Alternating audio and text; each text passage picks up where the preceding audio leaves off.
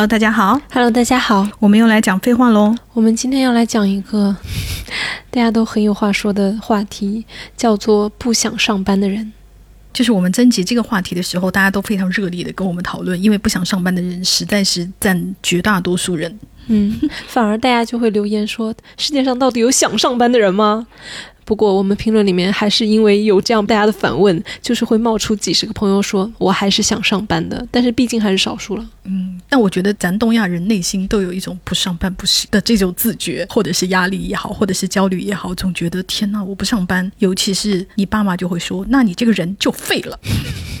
说那个亚裔刻板印象的笑话不就是吗？说在美国社会里面，你要是不做 engineer 啊，你要不做律师啊，不做医生的话，你就是 homeless，你就是流浪汉。我们亚裔的父母，即便到了国外，到了欧美社会，依然就是希望你上班，并且希望你上一个最靠谱的班。没错。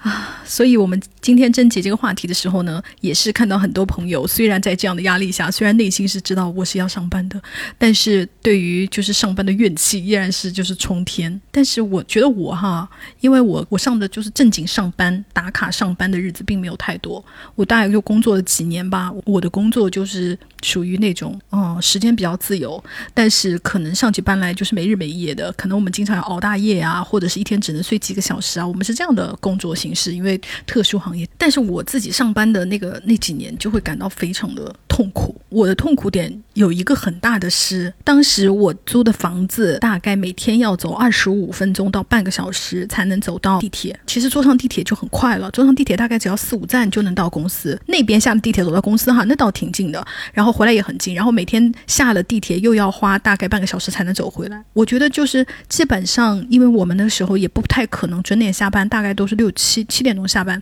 七点钟下班，你想又坐地铁，然后再加上走那个半个小时，到家基本上就是八点了。嗯然后你再洗澡啊，你再做晚饭或者吃晚饭呢，就是其实你没有什么个人时间，而且我没有办法坚持每天大概就是六七点就要起床，七点钟起床，然后吃早饭，也不吃早饭去买早饭，带着早饭上班，这个这些我没有办法。我每个礼拜都要请一天假，在家里我什么事都不干，就是睡二十四个小时，因为我本人就是睡眠很多的那种人，你知道吗？如果我不这么做的话，我上班都会打瞌睡，我实在熬不住。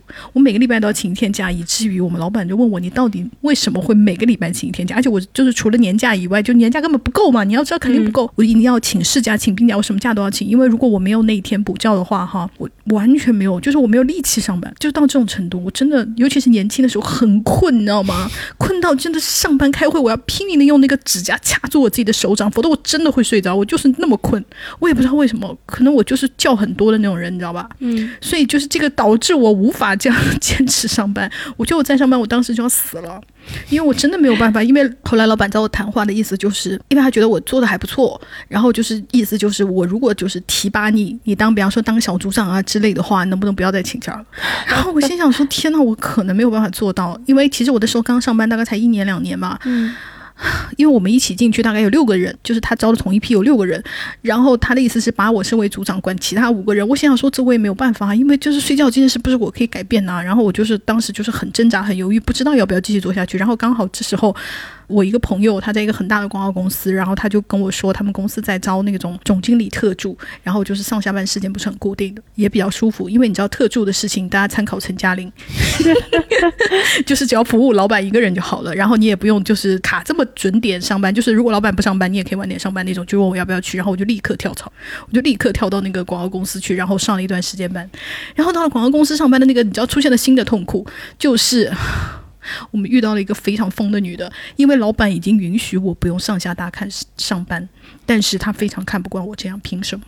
然后每天找我麻烦，就是比方说我来了以后，他就会说你为什么今天不打卡？我说可是老板说我可以不用打卡的。他说那你拿老板的那个文件给我看，那我怎么会有文件？我肯定没有这种文件呢。然后他就说那我今天算你吃，就是你碰到了一个非常难搞的考勤考勤人员，你知道吗？他都不是中层，他就是专门管考勤的。好，然后他每天都来骚扰你，他真的可以每天来。然后我就真的非常痛苦，我就跟我老板讲了这件事，我老板就是跟他打了一个招呼，然后他也没有放过我，然后他就在别的地方为难我。比方说有的时候老板就会说好，你去帮我买咖啡，然后他就会故意锁门不让我进来。他他就是很恨你为什么这么自由散漫，他就在各种，比方说老板说，哎，你帮我领文具，你知道吗？他就不给我开那个凭条，我就拿不到，就是用这种无聊的小事来为难你。其实他占不到任何便宜，他就是要为难你啊。然后我又很痛苦。然后此时后来我就进了那个影视行业嘛，然后进了影视行业以后就好了很多，因为就开始就是要进剧组啊，或者是带那个什么时间就会空很多。然后这时候我的工作上的痛苦就来自于甲方，不是，是我们本公司有两个，就是我跟的那个领导，就是我的那个领那个 team leader 和另外一个 team leader，他们俩的恶性竞争，他们俩恶性竞争必然我们底下就会遭殃，因为他们不可能互相就是捅刀子嘛，对不对？他们就得来害你。然后我们经常遇到就是这种事，比方说我们这一组的借来拍摄的那种一万的高定衣服不见了，不见了你就要赔。你想，我们那时候一个月工资怎么可能到一万呢？我们才我刚工作三年呢，我那时候一个月工资也就是才五千块钱左右吧，五千的五千还是税前，你知道吗？嗯，就是很穷困，然后一万多的衣服不要。其实他他们是其实是 B 组，就是跟我们竞争的那个他们藏起来而已。就是你就每天经历这种事情，真的。然后比方说今天你订了车，然后他们就会故意把车搞走，而且他是用他们那个组长邀车，因为你是一个组员嘛，你组员邀的车，你的那个优先级就是没有对方组长来高。然后本来你以为约好的接客户的车，明天早上就是到不了，就是就这种小事就会让我崩溃。然后我也想说，天呐，我到底要怎么办？而且你经常会面对就是老板要你撒谎这种事情。然后我就非常的痛苦，我就就是本身我们那时候做的就是经纪人的行业嘛，就是属于那种要照顾艺人，然后还要沟通剧组，然后本来你的事情就很复杂，因为你每天都要处理突发状况，比方说你临时要安排一个通告，你就要跟剧组去协调，我要把这个通告的时间怎么给挪出来，你就得去剧组做一些舔狗的工作，比方说 买礼物呀、买水果呀，跟导演商量啊，我能不能把今天下午的戏挪到明天下午去啊？那我们今天下午啊，你们要拍什么？或者就是我们要跟统筹，就是安排剧组那个日程表的那个统筹，跟统筹。商量啊，然后我们就跟他讨论啊。好，我这里边要挪半天给你。你每天做这个事情，你就要够痛苦了。还有每天有人在后面给你使绊子，你知道吗？嗯。所以我当时我就是每天都是在崩溃中，我每天都想说，要不死了算了吧。如果我今天死了，这些事情就不需要我解决了。我真的，我每天都会产生这样的念头，还会经常产生一些。比方说，我们有一次拍戏，剧组接了一根非常昂贵的，大概有十万左右钻石的那个，我不知道为什么拍戏要用那么贵的东西，反正就是用了那个。然后我当时就想说，天哪，我怎么也不能把这十万块钱的这根钻石链子给丢了，你知道吗？然后我那天所有的精力都在保护这根十万块的，然后你其他所有什么事情你都没有办法做，因为你要时时刻刻看着那根链子。如果看着链子的话，你就得盯着那个艺人，你你不能走神，你也不能让他去任何，因为掉了的话就是是你的工作失误，不是他的。你知道吗？你的时时刻刻，你的精神都只能盯着他，然后你再也没有办法处理你手上的工作了。如果你要打电话不行，因为在拍戏你不能讲话；如果你要打电话你就不能打，所以其他的所有电话你都不能接。然后这就变成你的另一种工作失误了。然后我每天就在这种我就想说，今天最好睡觉就不要醒来了。这种就是真的就是要妈呀，对，就是真的就是不，而且还关键是就是 B 组老在害你。你知道吗？就是这个让你本来你这个十万块的链子，我不用看成这样的，但是我没有办法。如果我不看的话，我不知道鼻祖会干出什么事情来。啊，反正就是在这种痛苦中，然后我想说。我到底要怎么办？我到底还要不要干这个工作了？然后结果，在我还没有做出决定的时候，呵 呵我们的 team leader 竞争失败了，就被赶出了公司。然后我们整组人全部就被赶走，哈，就是非常的荒谬。然后我们那个 team leader 就是有一种，虽然我被赶出来，但是我我不会就是气馁，我要自己创业。然后就带着我们被赶出来的整组人，就是创业做了那个新的公司。然后我又说了，我们这个老板是一个也不是很正常的一个，就是这个 leader，你看他就会恶性竞争这种 leader，你就知道他也不会特别正常，你知道吗？他又是个台湾人，然后就是经常会想出一些荒谬的主意，就比方说，今天我们比方说有一个客户，类似就是像。优衣库吧，就随便就假设是优衣库哈，其实不是优衣库，我只是打个比方，比方说一今天优衣库跟我们合作说啊，我们今天要请一个艺人来，比方说嗯，帮我们做一些联名的那种活动哈，然后优衣库就是这种品牌，就是平民品牌，你他的意思就是希望你们给我提供一些艺人名单，我们就是谁比较好，谁比较好，我们老板上来就说我能找周杰伦，你一听你就知道做不到，你知道吗？但是我们老板为了就是抢到这个单，就是会满口说胡话，然后我当时还听着我心想说不可能不可能，万一他人家真的要找周杰伦。我们应该怎么办？我就非常的慌乱，你知道吗？我就很痛苦。然后对方也知道我们做不到，那还好一点。不是，然后对方就是这样，因为我老板是个台湾人嘛，然后对方就认为我们都是台湾人，然后他就用上海话在这边开始辱骂我们。其实我都能听懂，我就听到甲方在那边说这些人是不是有病，疯狂的。但他说上海话讲，你知道吗？但是我完全听得懂，我就要假装我自己听不懂，他在骂我们，然后就要微笑的，就是继续介绍我们的项目情况啊。当时我觉得我真的好惨。就是你知道整个场景是有多荒谬。然后出来以后，我还要婉转，我因为我不能跟老板说对方骂我们是傻逼，我只能婉转的是说我们要不要就是把这个项目就是改到现实一点，比方说请一些普普通通，比方说快乐男生啊什么就可以了，不要就是讲周杰伦。我们老板就是那副这种有什么关系啊？我们不讲周杰伦，我们怎么能拿下这个单子啊？啊，非常痛苦。然后在这样种种的情况下，我的后来我不就是决决定就是离开上海，不要再待在上海，就是到北京。我当时想真正的就是做一些影视制作之类的嘛，所以就是来了北京以后，然后就是开始做一些 case by case。我想说的人生再也不要受这样的苦了。嗯，这就是本人在工作上就是上班的，就是其实没有很久了，但是你看我都已经受了这样的折磨。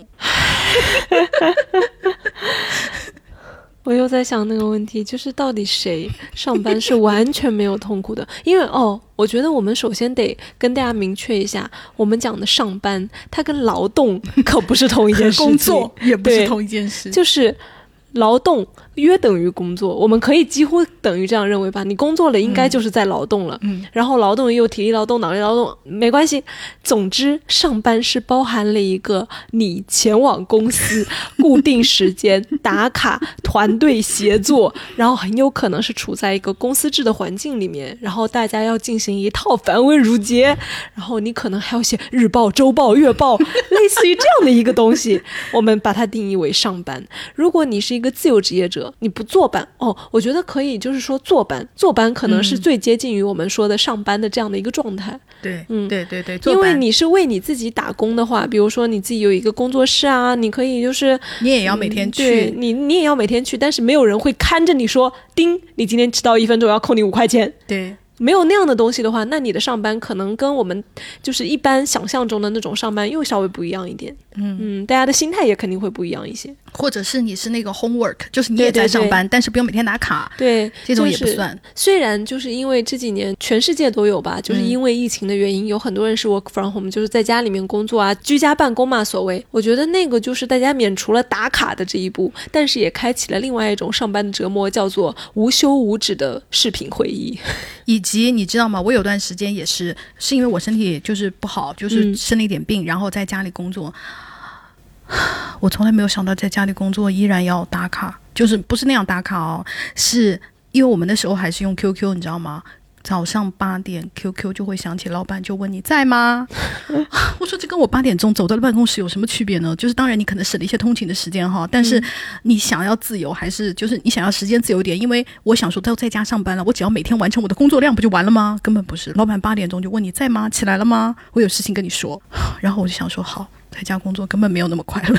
你老板还是八点才问你，他已经是 因为是上班时间呢。对我曾经有过的某一任老板，他是有一次是凌晨两三点钟吧，因为他在美国。然后他就是跟你有时差嘛，他也完全不在乎你是不是睡觉了，然后你手机是不是开了免打扰了。我真的有被他就是半夜凌晨两三点、三四点的，而且那时候还是过年期间，就是大家本来就在放假的。然后他心血来潮，突然有了一个狂野的 idea，然后他觉得这件事情一定能成，棒极了，一定要马上跟我说，而且要我马上执行。然后他就在过年期间凌晨。给我发了就是工作消息，而且希望我很快回复。他就说你看到了马上就回，就是类讲类似的话的，你知道吗？他也完全不管你，他明明知道你现在就是半夜在睡觉了。他是知道还是说没有反应过来，还是说当然知道你醒了立刻回是这个意思？他当然知道了，他知道你在睡觉的时间，他希望你醒了立刻回，而且他期待你是起很早的，也不管你是不是在放假，最好是没睡。对，而且你最好是没睡。然后呢，如果是平时的话，因为我们自己下班之后，他也会找我的。就比如说晚上了十点了、十一点了，他也会发消息给你。你这时候已经下班了，虽然有些时候这个点我还没有下班，那就更惨嘛，我还在公司，那就更累嘛。那我要是在家的时候呢，他也会突然说我有个想法，然后他现在。马上就要跟你交流，因为他又觉得这个点我没睡，你也不应该还就是没睡。你要是说第二天你拖到第二天再回，然后你说我头一天睡了，当然他也没有办法说你什么，但是他就是会不高兴啊，而且他就觉得我不高兴就是很正常啊。然后我们同样是这位老板，就是他说工作效率太低了，然后说那个我们这个项目赶不上进度，来所有人九九六吧。他说要所有人九九六之后。我今天讲了，明天就要执行。明天执行之后，他当天九点钟不到，他就站在我们那个部门的那个玻璃大门前，开始掐表拍照。然后我那时候好险，就是因为我知道我们老板就是这样的一个人哈，因为我平时我也是有可能会稍微迟到个一两分钟那比如说九点零一啊、零二啊，或者就是五分钟之内嘛，我差不多到这样子。我看到老板说要九九六的时候，我就感觉到他应该不是善茬，他要来真的。就不是心血来潮，对他不是心血来潮。然后我第二天就我说我就非常警惕，所以我没有踩点到，我稍微早一点点到，然后我就看到他提早就已经站在那儿，我都已经提早到了，他已经站在那儿了。然后我坐在工位坐下来之后，我就看到他就是看着那个表，看到九点钟了之后，就开始就是恨不得关大门，然后进来了之后，在所有人的工位在巡逻拍照，拍完了照之后还发到了我们的工作大群里面，艾特了每个组的组长。然后我当然也是我们就是我们组的一个小小的 team leader，然后他还艾特我说你们组的谁谁谁谁谁谁谁谁不在，为什么他不在？他不在，你也有责任。你有病吧？嗯，他就是这样，他就是连坐制度，对他就是连坐，而且他就是那种我在了，你凭什么不在？而且你们不把九九六当回事吗？他那时候可是连九九六的加班费的事情都没有讲过诶，而且我们最后也没有得到应得的加班费，他根本不是按照，当然没有按照劳动法来给你加班费了。然后你要是说九九六大家很辛苦啊什么什么的，他就说效率低，你们用更长的时间来弥补你们效率低这件事情不是应该的吗？你们到底有没有把工作当回事呢？你们对公司这么不负责，你们这个薪水我是白开给你们的吗？然后我觉得上班的时候还会有很多就是让人觉得很可笑的东西。我有一次印象蛮深的，就是我们部门当时有一个老领导，就是你一看他就是要退休的那种。但是他人老心不老，他明明就是大家都知道，他放在这里就像一个吉祥物一样。其实他的就是业务思维啊，还有他对这个市场目前的这些了解都已经非常落实了。然后他已经不懂你们在做什么东西了，但是他就充满了一种你们年轻人，我要好好的帮助你们成绩更上一层楼。然后他就要频繁的发表观点和打断你们的 presentation，然后他要不停的提问。你可能正常讲的一个东西十五分钟能讲完，但是他中间会给你 Q&A 插入半个小时，然后导致你这个会应该讲的东西总也讲不完，或者他确实听完了，然后此时他就说，我觉得这个点很不错，但是他的理解完全是错误的，然后他就在错误的大道上一路狂奔，进行了一些狂野的发想，他就说，嗯，我们可以用这个东西做一个很大的项目，帮我们公司赚很多钱，看，然后他跟你已经共事可能有三个月了，他问了我大概五遍我是干什么的，然后他当场还要在会议室里面问我我是干什么的，然后说看来你很适合做我们这个新项目，就是他幻想出来的这个项目 里面的一个什么什么，你看你到这里面做，你一定大有可为，很有前途，他就开始做梦了，他是不是你知道吗？很像《傲骨贤妻》里面的那个那个那个 Richard，就是一开始被他们拉进来那个投票的那个老头。啊，对对对，是是他他他很像那个老头，但是他但是他外表你完全看不出他是如此昏庸的，你知道吗？他甚至给人一种就是他或许可能是一个，我觉得他的外表就很有迷惑性，他就给人一种他好像可能是一个有经验的、德高望重的，你或许应该听一听的，这就导致没有人敢打断他，然后他的表达欲又特别的旺盛。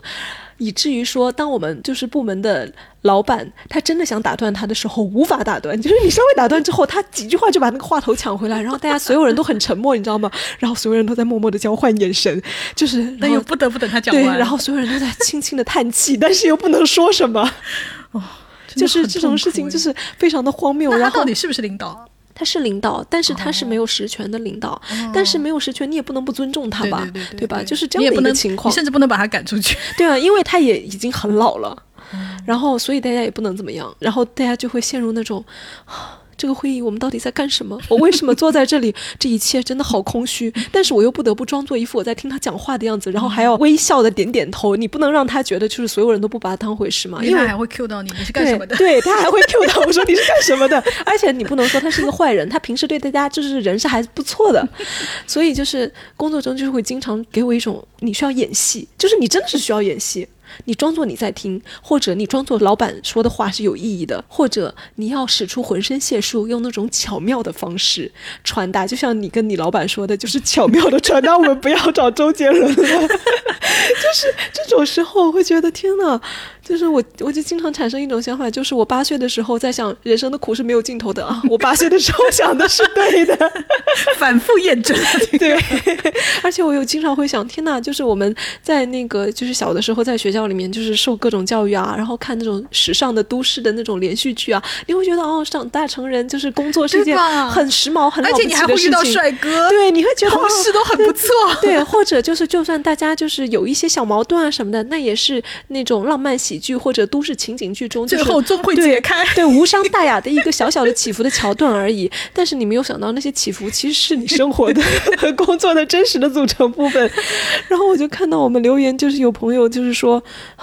上班的感受就是在公司里面学会如何做狗，然后看了之后我就哈哈大笑，因为真的有很多人讲，就是我学会了如何做狗，啊，真的是。然后我又想到我们之前做那一期，就是东亚，不是东亚家庭，然后那个朋友说舒姐，然后发福的一个方式就是狗叫，然后狗真的跟我们东亚紧紧密不可分呢。嗯，然后我就想。真的就是，虽然我也不是很经常说，我我在我的公司里面我就是做狗，但是我也确实因为工作压力会时常的狗叫。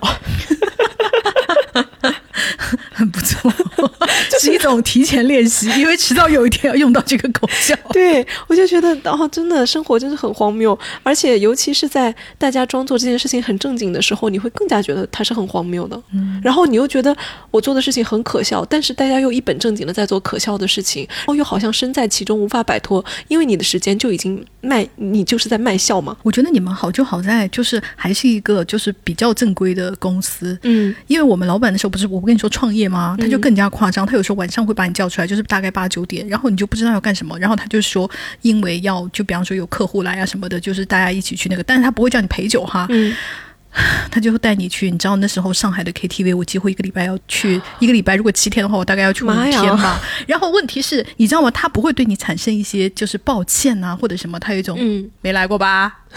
带你看看洋荤吧，没吃过这么贵的酒吧，就是他一直是用这种心态对待你的，然后你又无法就是真正的就是站起来说你少放屁，你根本不可能说出这种话。然后我就想说，我不能浪费这一些，我一定要在每一个晚上大唱特唱，我一定要让我自己虽然是在这个痛苦的那个包房里，但是我他妈的我要让我自己嗨，我要让我快乐，我他妈想吃什么就点什么，我就是处于一种就是半发疯的状态，在在在这种应酬里，因为我是真的是。我就是很小小姑娘，知道吗？没有人会把我当真，我干什么都没有人会责骂我，就会有一种啊，你看看小姑娘吧，就是哎，就是这个样子，就是会用一种刻板印象来对待你，我就要反过来利用这种刻板印象，我就是好好的乱搞，真的，我就是大唱，而且就是我会经常就是切别人的歌，我才不管，反正我就是有一种，我就是有一种，反正我在这里，你们最好就是叫我以后别来了。我就是抱着这样的心态去，就是度过每一个，就是明明是他在应酬，但是他硬把我们整个公司的，就是你知道七八个那种莫名其妙本来可以待在家里玩玩游戏、看看电视的这种小男孩和小女孩全部抓过去的那，你不知道在干什么，重点是不知道干什么。你说到就不知道在干什么的应酬的时候，我就想到我之前就是有个老板，他。我很感谢他，因为他很器重我，然后呢，他也很想培养我，就是他觉得我就是工作很厉害嘛，他就是跟我说：“你跟着我五年，让你走完别人十年走的路。”就是就是这样的一个老板，就是那个老板不是一个坏人，但是呢，反正我就是跟他工作的过程中，确实也出现了，就是有一些饭局啊的那些要跟他一起去，然后我那时候就是也毕业没几年，就是我是很小，然后在饭局里面就是。你因为你刚刚说小姑娘嘛，就让我回想起那种感觉，就是你能感受到那些，因为我的老板他是去拉资源的，但是呢，他因为比较看重我，然后又会带我一起去，但是我当时又是一个，可能在他们眼里就是一个小孩儿吧，但是又有点。小姑娘的那种小孩儿，所以我就感觉跟我老板一起吃饭的其他老板们不知道如何看待我，哦，不知道你是小蜜呀，对，不知道我是小蜜还是我是同事，因为我如果我作为同事的话，我有点太小了，因为你如果是老板，你带人去吃饭的话，你应该会带你的副手吗？或者带一个就是有点中高层的，因为我的老板基本上就是集团高层了嘛。嗯，所以我出现在那个场合的时候，我就觉得其他的那些男的那些老板们，我会叫他们叔叔的人，他们看我就是非常的困惑，他们不知道我是在这里干什么的，所以他们对我讲话的时候，那个话。的分寸是非常奇怪的，就是他一会儿会试探一下你到底是不是小蜜的那个角色，然后一会儿发现我跟我老板之间不是那种感觉，然后就会放松下来，把我当成一个小孩儿。然后，但是我是去工作的，我们可能真的要谈项目上的一些东西的。当他们把我看成一个小孩的时候，我说话就是彻底彻底的没有用了。对，嗯。然后我在那个饭局上，我就是非常的局促，因为我就知道我必定要通过一个他们来验证我是不是小蜜。然后当他们当我怕。这个，当我通过了这个测验之后，我就什么也不是了，就是那种饭局对我来说是完全的无措的，嗯，就是就是非常尴尬。因为有一次我跟我爸去吃饭，人家也误以为是那个，嗯，嗯，误以为我是我爸的小蜜，但是，但是，所以全程因为我不知道，我不知道他们误解的，你知道吗？哦而且我爸是因为那个到北京来出差，嗯然后他就是说，既然来了北京就来看看我，然后他的时间又非常紧，你知道吗？他就说，那你出来跟我一起吃个饭吧，我才去了。然后一直到就是饭局结束了，然后我爸把我送到门口，就是在门口盯我在，就是你你上班要怎么样啊？就是那种叮嘱，一看就不是那个。然后边上有一个人才说，哦，原来你不是跟，才松了一口气，把这个话给说出来了，你知道吗？然后我才知道，哦，原来你们一直在误解这个关系。哎呦，太好笑了。哦，你看，我们每个女人都要经历一个这样哎，就是误以为你是某个男人的那个什么。对，就是你出现在工作场合的时候，只要你是一个女的，然后你的老板是一个男的，这件事情好像永远都不会太单纯。而且我，你知道吗？我不但在我自己中的工作中就是受到痛苦，我还为了朋友受到痛苦。我当时我有个我我非常非常好的闺蜜，嗯然后她当时在一个大国企工作，因为就是他们家有一些关系嘛，终于把她安进去了。然后她也是个很有能力的人，你知道吗？但是可是因为是大国企啊，就是比你有背景有关系的人多得多，然后他们的竞争也是非常激烈，他们的人际关系我也是每天听她讲，就是她说我每天都在宫斗，就是那种。然后有一次他们在。唱 K，我说好了晚上去他家住，你知道吗？然后我这边的事情先完了，我就跟他说，那我现在是怎么样？因为我已经完事儿了，你那边什么时候完？他就说我在唱歌，你要不然来找我吧，你来找我，我们这边完了，我们一起回家，因为我也没有他家钥匙嘛。然后我就去找他，然后结果。没有料到他们就是在做那个团建，你知道吗？就是他们整个工作组的人都在，然后我已经进去了，我就很不好意思，然后我就说啊，我就是来接我朋友啊什么什么的，然后他们老板坐在我身边就开始搂着我跟我唱歌，啊然后我就非常痛苦。可是你知道，又因为是朋友的那个，我没有办法在别人那里啊。然后回去以后，我朋友就是疯狂的跟我道歉，他就是说我们老板就是那么下贱，他就是咸猪手，每个女的他都摸。然后我想说，天哪，我觉得我受的苦也太多了吧。我 太恶心了吧！因为我根本就不认识他，我是第一次见他。而且他老板真的就是，然后后来有一次他在休息的时候，就是工作日礼拜六、礼拜天，我又跟我的闺蜜我们两个人在吃饭嘛，然后她老板就打电话过来跟她讲工作，你看礼拜天讲工作已经够讨厌了，然后她老板就是喊那种你在干嘛呀？礼拜天你在干嘛呀？然后我我朋友就说我在跟我闺蜜吃饭，然后她说哪个闺蜜啊？是不是上次我见过那个？然后我朋友就说啊是的是的，她说嗯呃我我下礼拜要出国，嗯我给她带瓶香水吧。我说这什么东西啊？什么香水？谁他妈稀罕这种东西啊？但是我没有骂出来哈，我就是翻白眼。然后她就说啊不用了，谢谢你，谢谢王总，就是什么讲这种话。我就想说。你男的是不是理所当然把所有你见过的女的都当成你的资源呢？就是真的很，我只见过他一次诶。他可能觉得对我下手更方便，因为我我没有办法在工作上投诉他那种，你知道吗？对我动下手是风险更小。嗯，哎呀，就是在职场上被人欺负的事情太容易发生了，就是因为你是女的也好啊，因为你是就是年纪小也好啊，你说到这种，哎呀。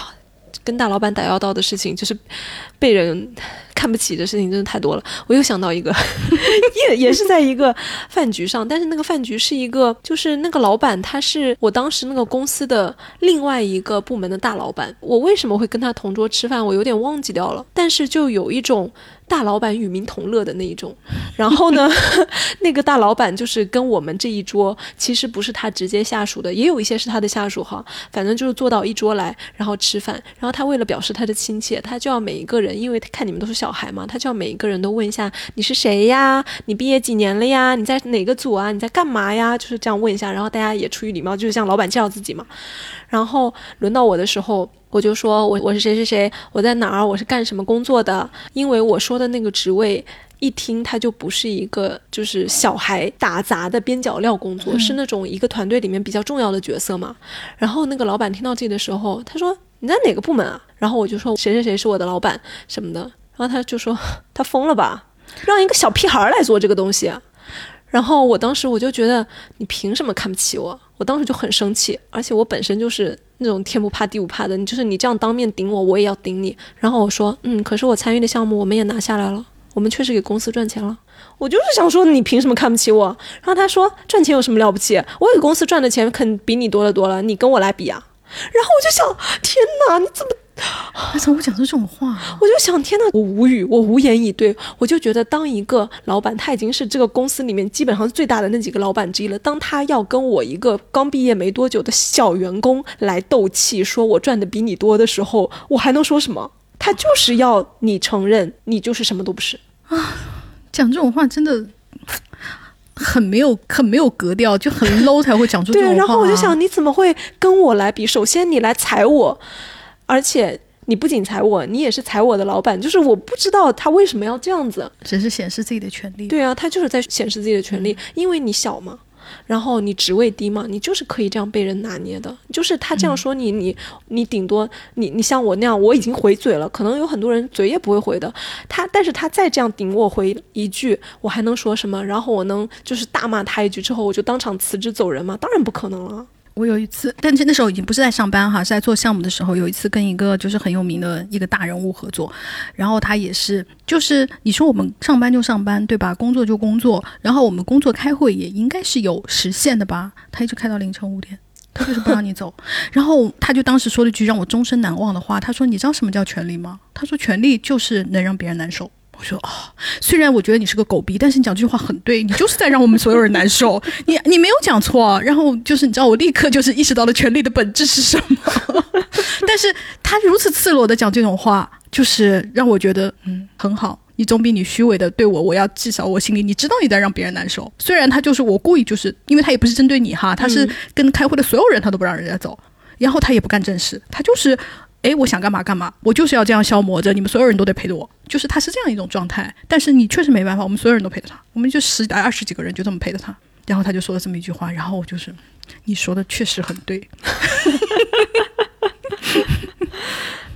天哪！我就感觉我们节目到现在为止就是没有讲过一句好话。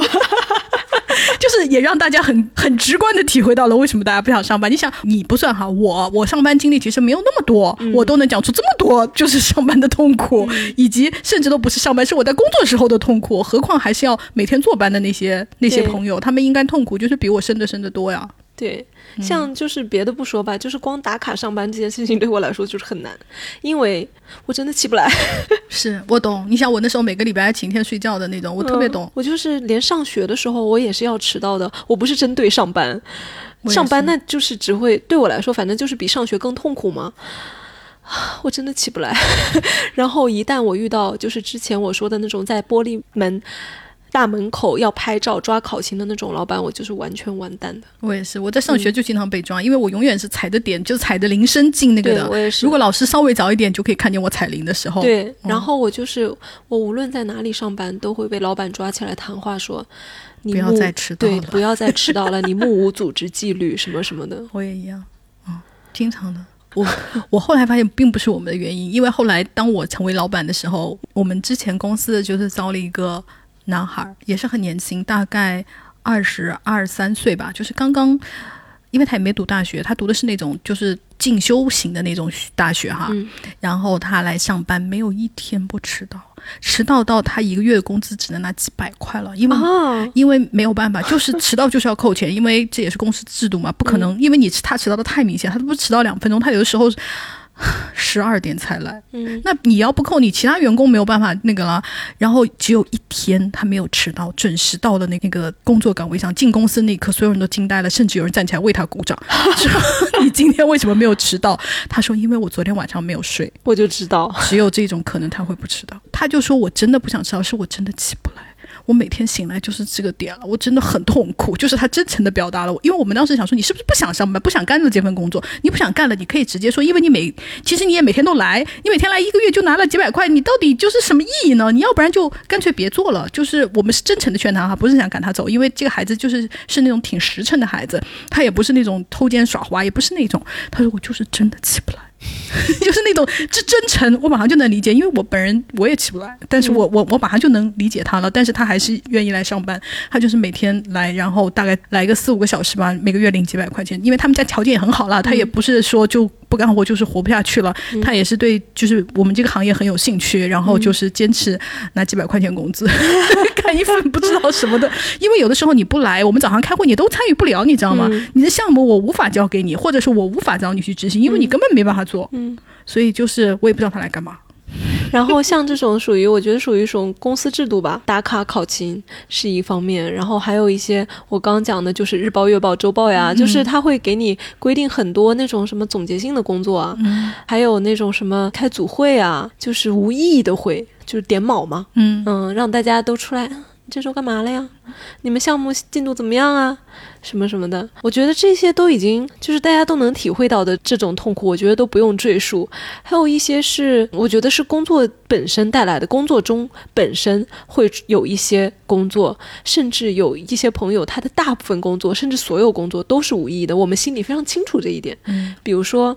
你在写一份没有人会看的报告，还有在做一个 PPT，然后 PPT 里面的东西可能就是抄来的，或者就是老板拍脑袋想的。你在做的时候，你都觉得你在做的东西很荒谬，你根本就不相信你 PPT 里面写的这些话。但是因为你老板相信，你要替他写这些，而且你还要替你老板想逻辑，把这些很荒谬的话搞成一个看似正确，或者看似不像一个疯子讲出来的话。我就干过，嗯而且干过的这件事情非常荒谬，就是我们老板让我做个 PPT，然后。就是那个台湾人，他是个台湾人，中国人，他要另把这个 PPT 给另外一个中国人，但是他要求我中文版之后加个英文版。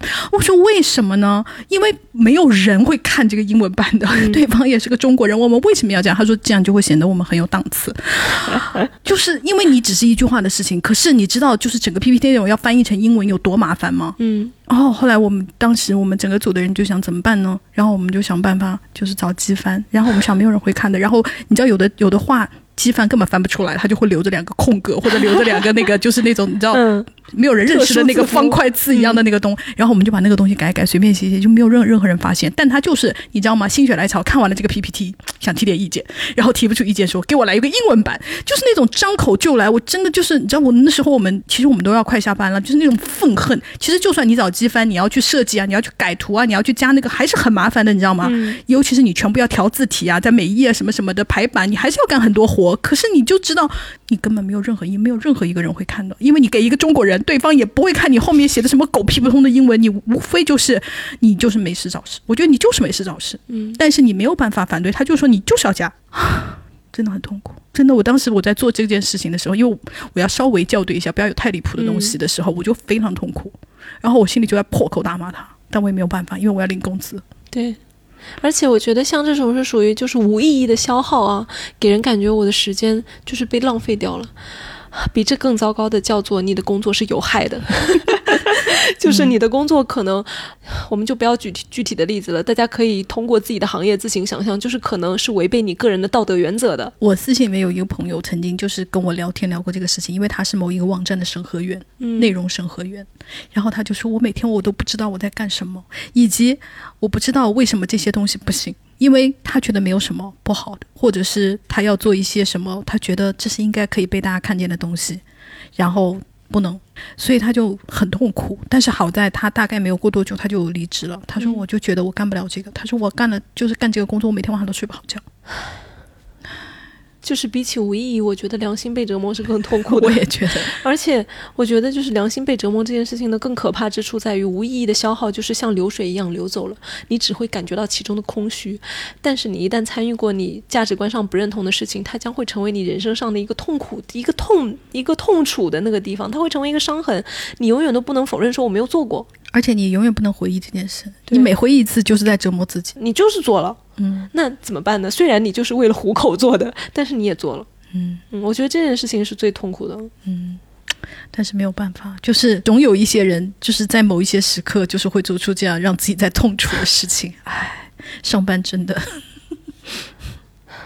我觉得不想上班原因，我们刚刚已经讲了，就是蛮多的，对不对？比方说，像我们这样起不来床，还有就是你觉得老板经常给你布置一些无意义的东西，对，然后还有一些就是职场里面的人际关系过于复杂，嗯。就是你不得不应付一些，就像我朋友一样的，他每天都在宫斗，你不停的得应付一些别人给你使绊子啊、穿小鞋呀、或者是故意为难你啊，就是你不可能不面对这些。我觉得任何一个工作，你都不可能完完全全的避免这一切。然后还有一些朋友跟我们发来的投稿是说，他很不喜欢和人沟通。然后他就是希望能做一些单纯。他说他是个老师，他很不喜欢就是，比方说要跟同事们沟通啊，他只想就是单纯的上课。我心想说，天呐，你单纯的上课也要跟学生沟通吗？就是沟通其实是没有办法避免的。后来我就想说，如果你做成一个伟大的艺术家，就是或者是很有名的艺人。你是不是可以就是请一个经纪人帮你沟通这样子，你就自己不用沟通？后来我想那也不行，因为你做艺人的话，你就要跟导演沟通，你就是 你就是不可能就是断绝掉完全不沟通这件事情，而且你要跟记者沟通，对吧？你有一天可能还要跟你的观众沟通，你就是不可能完完全全的，就是做一个类似永远不面对公众，我觉得几乎不可能。这位朋友说的让我想起了我大学的时候，我当时还是一个。傻傻的女大，然后我们应该是辅导员吧，就是来跟大家谈心谈话，然后说你以后要干嘛呀什么的，就是跟你商量嘛，问你以后的将来的打算。然后我说我不知道要干嘛，但是我知道的就是我不想跟钱打交道。然后我的辅导员听完了之后的反应就跟你一样，他笑了。然后他告诉我了一件事，就是世界上是没有什么工作不跟钱打交道的。对，对呀，他说的是对的呀。你当时是怎么想的？我叫不跟钱大家，你的意思就是不要做银行金融类的，对对。我的意思就是不想做这种很铜臭味的工作。怎么这么怎么会说出这种话？现在现在还在苦苦赚钱呢，现在想要怎么做可笑啊？嗯，可能是因为就是那时候你真的是不用赚钱，你才会说出就是不想赚钱这样的话。嗯。我能理解，因为我们遇到过一些就是艺术家也会说出这样的话，然后我们就说，如果你这个不卖钱的话，你就会穷死，你就会下一秒连你的房租都交不起。我们就是要说出这么市侩的话，因为我有段时间就是帮朋友做一些就是艺术画廊、艺术啊，就是画廊啊那些的那个中介工作，你知道，就是介绍一些艺术家，然后介绍他们到国外去啊，那个那种，然后艺术家经常会跟你说这种话。然后后来我就意识到，他不是真心说这种话，他只是在做一种包装，就是意识到我是一个很了，我是个很清高的艺术家，这是一种包装。因为你真的跟他谈到钱的时候，他可可没有跟你含糊。好好，不含糊也挺好的，就是大家就是赚钱吧，好好赚钱，就是面对他吧，不要在我们面前也要装吧。说到人际关系，我觉得跟同事的合不来也分很多种。因为我评论里面就是有不同的朋友留言说，我跟我的同事合不来，是因为我的同事虽然都是九零后女生，但是她们离就是女权主义思想很远啊，就是她们就是很生活的女孩们。然后呢，所以网上的那些东西，她们既不关心也不看。留言的这位朋友本人，他跟他的同事们是完全谈不来的。然后你一旦要谈到一些就是比如说跟女权主义、跟女性处境相关的一些话题的时候，他们就是完全。全也不想跟你聊这个，然后也不理解你。但凡聊的深一点的，就会说你以后结婚就懂了。然后谈的话题呢，全都是小孩，小孩，小孩。是我能理解，嗯因为我原来也接触过一些同事，就是你说同性恋，他就呃，就是那种，就是可能对于嗯更多元的世界不是太了解，然后或者是对同性恋就有非常刻板的印象。比方说，他们觉得就是所有同性恋一定是娘娘腔，就是或者是一定是翘兰花指，就是只是对呃同性恋群体非常非常不了解，然后当然也会理所当然的，因为不了解，所以会产生一些排斥或者恐惧嘛。因为但他也不愿意去了解，就是你你可能跟他稍微说的，就是呃同性恋是病吧，就是会说出这样的，就是很多同事都是这样，因为你也不可能说我要给你们一一科普，你根本不可能做到嘛？对，然后啊，我就想到像这种是属于怎么说呢？思想观念的不同，然后思想观念的不同还分很多种类，像这种它是属于那种性别观啊，对社会的看法的一些东西。那当然还要涉及到就是政见呢。嗯，虽然在咱这儿好像大家平时也不怎么谈政治哈，但是其实，在工作场合，你有时候如果真的谈到了的话，对，谈到了，然后大家政见非常的不合的话，会大吵。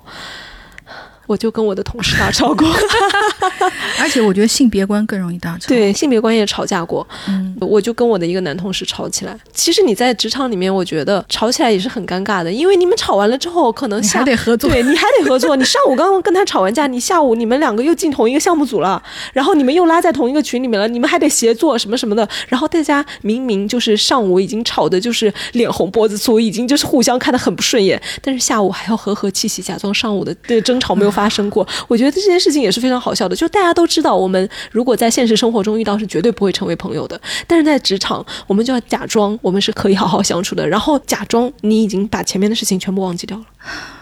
我觉得主要是没有办法，就像芭比里面讲的，就是你一旦见过海，你不可能忘记他；你一旦知道了，你不可能在男的大放厥词的时候，你不站出来反对，是不可能的。不可能的，你不可能坐在那里说好，我就当一个傻逼在乱讲，你不可能这样的，你必须要站出来，对吧？因为你会觉得他讲的每一句话都在影响别人，那我不能让，尤其是这种话再影响到别人，你一定要站出来讲话，你不可能说，哎呀，大家是同事，跟他争这个没有意义，就是有意义的，所以就不可能装傻，这件事让人更加痛。苦。但是我有时候吵完了之后，我会非常的空虚，因为我非常清楚的知道大家都是成年人了。实际上，你吵一架不能改变什么，你只是让他感受到了你的威慑。然后，我我觉得我们能做的就是你不要再讲，在至少在我们面前不要再讲这种话了。因为我前两天还跟我的就是类似领导之类的还讲话，因为我就说我是女权主义者，他说嗯，她是个女的，他说我是平权主义者，我说世界上没有平权主义者，我说如果你现在在女性明显弱势的情况下，你还要说你是平权主义者，那你就是在偏帮的一方。嗯，然后他当然他就完全不认同我，然后他就说我认为人人都应该得到一那个同等的权利。我说那你就是在人家黑人运动的时候说，嗯，白人也很白人也应该受到同等的待遇啊，这不废话，白人的待遇本来就是好过黑人，你就是在讲这种话啊。然后就我们就狂吵，他还是我的就是一个老板，嗯，那有什么办法？因为你没有办法面对这种话，你不站出来讲啊。而且我觉得同事之间还有一种就是大家都是螺丝钉哈，在公司里面。只是公司这个大部件的一个小组成部分而已，但是因为大家有不同的位置之后，就是你们一定会有因为位置和立场产生的利益冲突。嗯，就是可能你们暂时还是同事，但是下一次可能就是要争一个什么项目啊，或者就是要分配一个什么利益啊，就是要谁要晋升啊，就是多多少少大家会出现这样的。其实我们刚刚分类里面，我觉得漏掉了一个很重要的东西，叫做通勤。对。通勤，尤其是在呃像北京这种大城市，它的问题就是更加严重。我确实也有朋友，就是因为他上班的地方在国贸，然后自己住在通州，可能是因为通州比较堵，反正他每天通勤的时间是一个半小时。他是开车吗？开车。那开车是要很久，尤其是到国贸，国贸附近就是在上班点的时候是很容易堵的。他有的时候下班为了就是不挤那个晚高峰嘛，因为晚高峰有的时候可能会更严重，比早高峰还要严重。他一般都是等到下班的高峰完全过掉，他差不多要九点钟才。从公司出来，他并不是说我并不是想加班，他说我只是不想。他说因为我堵在路上，我回家也是这个点。嗯，他说我还不如晚一点出来，就是坐在办公室吹吹空调，总比堵在路上要舒服。天呐，我感觉大部分工作如果不用通勤或者通勤时间短一点的话，大家的幸福感真的会高很多。我第一份工作是我租的房子，离公司大概步行五分钟还是十分钟吧，就是很近，就是差不多一条街隔个路口就是了。然后为了这个，我付出的代价是我工作第一年是没有赚钱的。哦，对对对，我因为我今天正好看一个小说，也是也是日本的哈，他就讲说，而且他没有像你这么近哦，他说她老公为了控制上班到家里的时间，控制在一小时内，嗯，他们不得不租了很贵的房子，导致于他不得不在家里就是做一些零工来贴补家用。然后你看日本也是跟我们面临同样的问题，不是很多人是做那个那个那个什么 JR 上班的吗？对对，就是根本不住在东京市区，每天要坐火车这样来回。啊，其实北京好像有很多，好多人住天津呢，对，来上班，然后每天坐那个高铁十七分钟。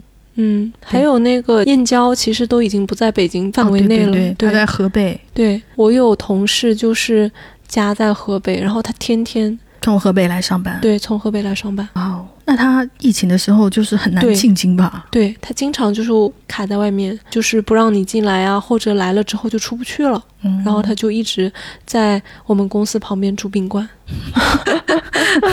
然后我们就说：“天呐，你赚来的工资都拿来住宾馆住掉了耶！”嗯嗯，真的耶。我通勤的话，对我来说，我感觉就是一个小时之内的都已经是蛮近的了。但是大家想想看，其实一个小时在北京哈，我觉得不能，你你不能称之为就是通勤距离很远的工作。对，就是半小时，大家就不用说了，都不敢想的那种，就那么半小时是很近，对，半小时是很近，一个小时是不远，对，差不多是这样。然后一个半小时是哦，有点远，有点远，有点费时间哦。两个小时就是你已经没有人生了。但是有很多人真的每天通勤单程要三小时，对，就是从郊区。一路赶到你上班的地点，嗯，然后中间可能还要倒各种交通工具啊什么的。我觉得不换乘就是你还会感受稍微好一点，比如说地铁上找个位置坐啊，你就一路坐下来了，那感受肯定会好很多。然后你中间又要换乘，就是导线啊，然后又要换公交啊，或者怎么怎么样，那真的是很痛苦。对，尤其是你换乘，如果都是在地下。又要好一点，对。如果你还要上来换公交，或者是说你还要骑共享单车啊，就是等等那一些，你还要考虑到日晒雨淋啊这些问题，我就觉得就是你的人生更加痛苦。你在一边骑共享单车的时候，你一边就会发出那种灵魂质问：说我到底在干什么？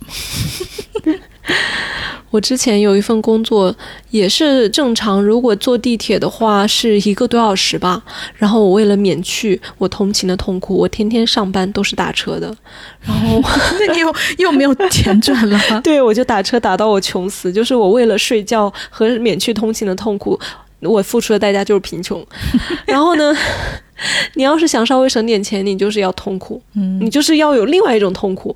然后我那时候就想，啊，天哪，我们就是在用自己的痛苦换钱。真的耶！我记得我原来上班的时候，就是你必须要，比方说你必须要赶到八点二十五这班地铁，嗯，对如果，你不赶到这班地铁，你下一班也就晚了。你再晚了的话，你就必然会迟到。然后你就一定要，然后我那时候就疯跑，经常就是差一点这个车就开走了，就看着它远去，你知道吗？哇，真的非常痛苦。我现在还是每天早上都是疯跑。一定要赶上那一半，对吧？对，就是我有一个我知道有一个底线地铁时间。对对对。如果你那个时间点你没有坐上地铁的话，你今天就铁迟到了。嗯，然后我就在当我真的已经知道今天一定会迟到的时候，我的内心反而会无比的平静。我要说啊。没关系，That's it，就是我已经知道今天就是这样子了。然后我在地铁上就会产生一种虚假的自由感。哎，可是如果比方说你说反正今天已经迟到了，那我不如就去逛一逛，反正就是要扣迟到的钱呢、那可以吗？当然不可以了。Why？反正都迟到了。比方说迟到十分钟和迟到二十分钟和迟到半个小时扣的钱不一样是吗？还是都一样？当然不一样，就是可能超过多少时间就变成你就是缺勤了，就是上半天缺勤啊什么的。就是当然迟到时间是越短越好，以及还有一个很重要的原因是，当你迟到的时间就是尽量缩短的时候，你就可能出现在工位，然后如果你的老板来点卯，看到你 你刚好出现在工位的话，那你的迟到的罪过又小一点，对不对？如果你迟到，然后你就自暴自弃说好，那我就干干脆晚半个小时，然后这时候他刚好在那里巡逻，然后所有人都在，就你不在，那你不是自己找麻烦吗？可是如果你迟到五分钟也被他发现，和迟到半小时也被他发现，当然不一样啦。不一样吗？你不要说这么没有常识的话 因。为我就会觉得，那我不如就迟到半小时算了，反正都是迟到，被他骂都是迟到。因为你迟到十分钟，他也会骂你啊，你为什么迟到？你迟到半小时，他也会问你为什么迟到。你迟到半小时，你就是很夸张的迟到，你必须有一件什么正经的事情导致你迟到了。但是你迟到五分钟、十分钟的，就是还好吧？可能你路上稍微遇到一个什么事情啊，或者你早上出门怎么耽搁一下，这件事情是说得通的。对吧？大家会以一个人之常情来，就是，而且而且像我们这种就是很容易起不来的人，我们的迟到信用是很低的。你不要擅自做这样的事情，就是降低你本来就很微薄的信用。这样的话，当你真的需要用到它的时候，你会很惨。哦，OK，大家也给我们分享了很多。天呐，我们刚讲的都是讨厌上班的原因。其实我们在征集的时候，还有一个很大的重点，就是有没有哪些朋友你们是真的讨厌上班、不想上班，然后不上班了的。然后，如果你们真的不上班了的话，请问你们在过着什么样的生活呢？然后就有朋友给了我们一些答案。比如说，这个朋友他说：“我刚不上班一个月，我不讨厌上班。在上个月，我还激情澎湃商务洽谈。不上班是因为我换了大房子，新房视野好，坐在宽大客厅，忽然就不想上班了。加上我平时写网络小说，稿费还可以，就辞职专心在我的漂亮新房写小说算了。”支撑我不上班的，除了稿费，还有毕业之后用心搞钱的积蓄。目前来看，生活很爽，一天写六个小时，感觉会被骂凡尔赛。我毕业之后真的用心搞钱，因为想赚钱，毕业半年辞去老家稳定工作，跑一线城市干销售，从销售专员干起。幸运的是抓住两个互联网风口，这才能支撑我辞职写自己喜欢的网文。反正我想有一天在家里待烦了、写腻了，我就去工作，大不了再从一线销售干起呗。我觉得写网络小说六个小时很厉害耶，因为如果大家不是做写作或者是创意这一行，要知道写六个小时也是很辛苦的，因为你这六个小时之内你就在疯狂的脑力活动。因为我不知道大家知不知道，有一个网络头部的网络作家，他一年的收入就是写东西的收入大概是可以到一千万，可是他每天都住在酒店里面，不停的更新，导致于他根本都没有机会去花那个一千万。而且你知道，网文就是断更就会被读者霸到头掉，他没有办法，他就是每，而且他已经没有办法住在家里了，因为就是住在家里，然后他爸他妈都会影响到他写作嘛，他就是一直住在酒店的套房里，然后他赚的所有的钱就是交给酒店。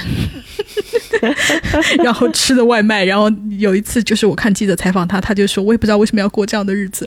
然后你知道他年收入是一千万呢，当然他就是住酒店有有用不到一千万哈，但是他说他也没有机会花钱，他没有办法，他在完成他那一部就是可以让他赚这样钱的那种，你知道几百万字的那种神魔大战小说的时候，他就没有办法。主播也是过着类似的生活，哦，嗯，天天播，对，有一个主播就跟我，他是播母婴类的，他就跟我说，他每天就是早上六点钟起床，七点钟就是化完妆，吃完早饭开始播，播到下午两点，然后两点到四点之间是选品，就是开第二天的会，然后四点以后就是他为数不多的空余的一个小时，五点他就要睡觉了，因为第二天早上就六点钟起来，他就是保，因为你知道主播是很累的，他要播那么久，就是其实对你的精神和体力消耗都很大嘛，他一定要就是要睡饱，他就说你看我这样。他说：“我是全年无休，我没有办法，因为你一旦不播了，别人就顶上你的位置了，你就没有人来看你的直播间。你一定要每天播，没有人也要播，人才会慢慢来。它是一个积累的过程。”他说：“所以你一天休息了，两天休息了，就没有人再看你了。”我想说：“天哪，这才是毫无人性的工作吧？”哎，这个朋友讲的是说他上班就会生病，我觉得可能不仅仅是就是说，你知道有一种病是你很痛苦而就是。会真正就像你上学的时候，你不想跑八百米，你就会觉得肚子很痛，是真的肚子痛，是因为精神压力太大，那种焦虑和恐慌就就是造成。对，除了这个以外，还有一些真正的病，就比方说脊椎，就是你坐久了的脊椎病，然后就好痛。他就说他上班就是肚子痛、胸痛、腰痛、头痛，还会痛经。他不上班以后，这些都好了。嗯，所以就是它是真实的，让你比方说在某个地方坐半个小时，确实会对，比方说你的脊椎啊，或者是你的腰啊，或者是对你的就就颈椎啊，就是各方面确实不是那么健康。对，分享一个社畜小撇步，大家真的可以买一下智能手表或者手环，因为现在基本上都有这个功能了，就是差不多一个小时就提醒你就震一下，提醒你站起来活动一下什么什么的。就是我一开始用上这功能的时候，我有一种天哪，我就是机器发条，你知道吗？我被这个手表，我被这个东西给驱赶着要进行，就是带自己拉练一下。但是我现在就觉得，哦，也挺好的。他每次催促我站起来的时候，我就会告诉我自己，我的工作也不需要此时此刻，我一定要接着做下去。我马上就站起来走一走。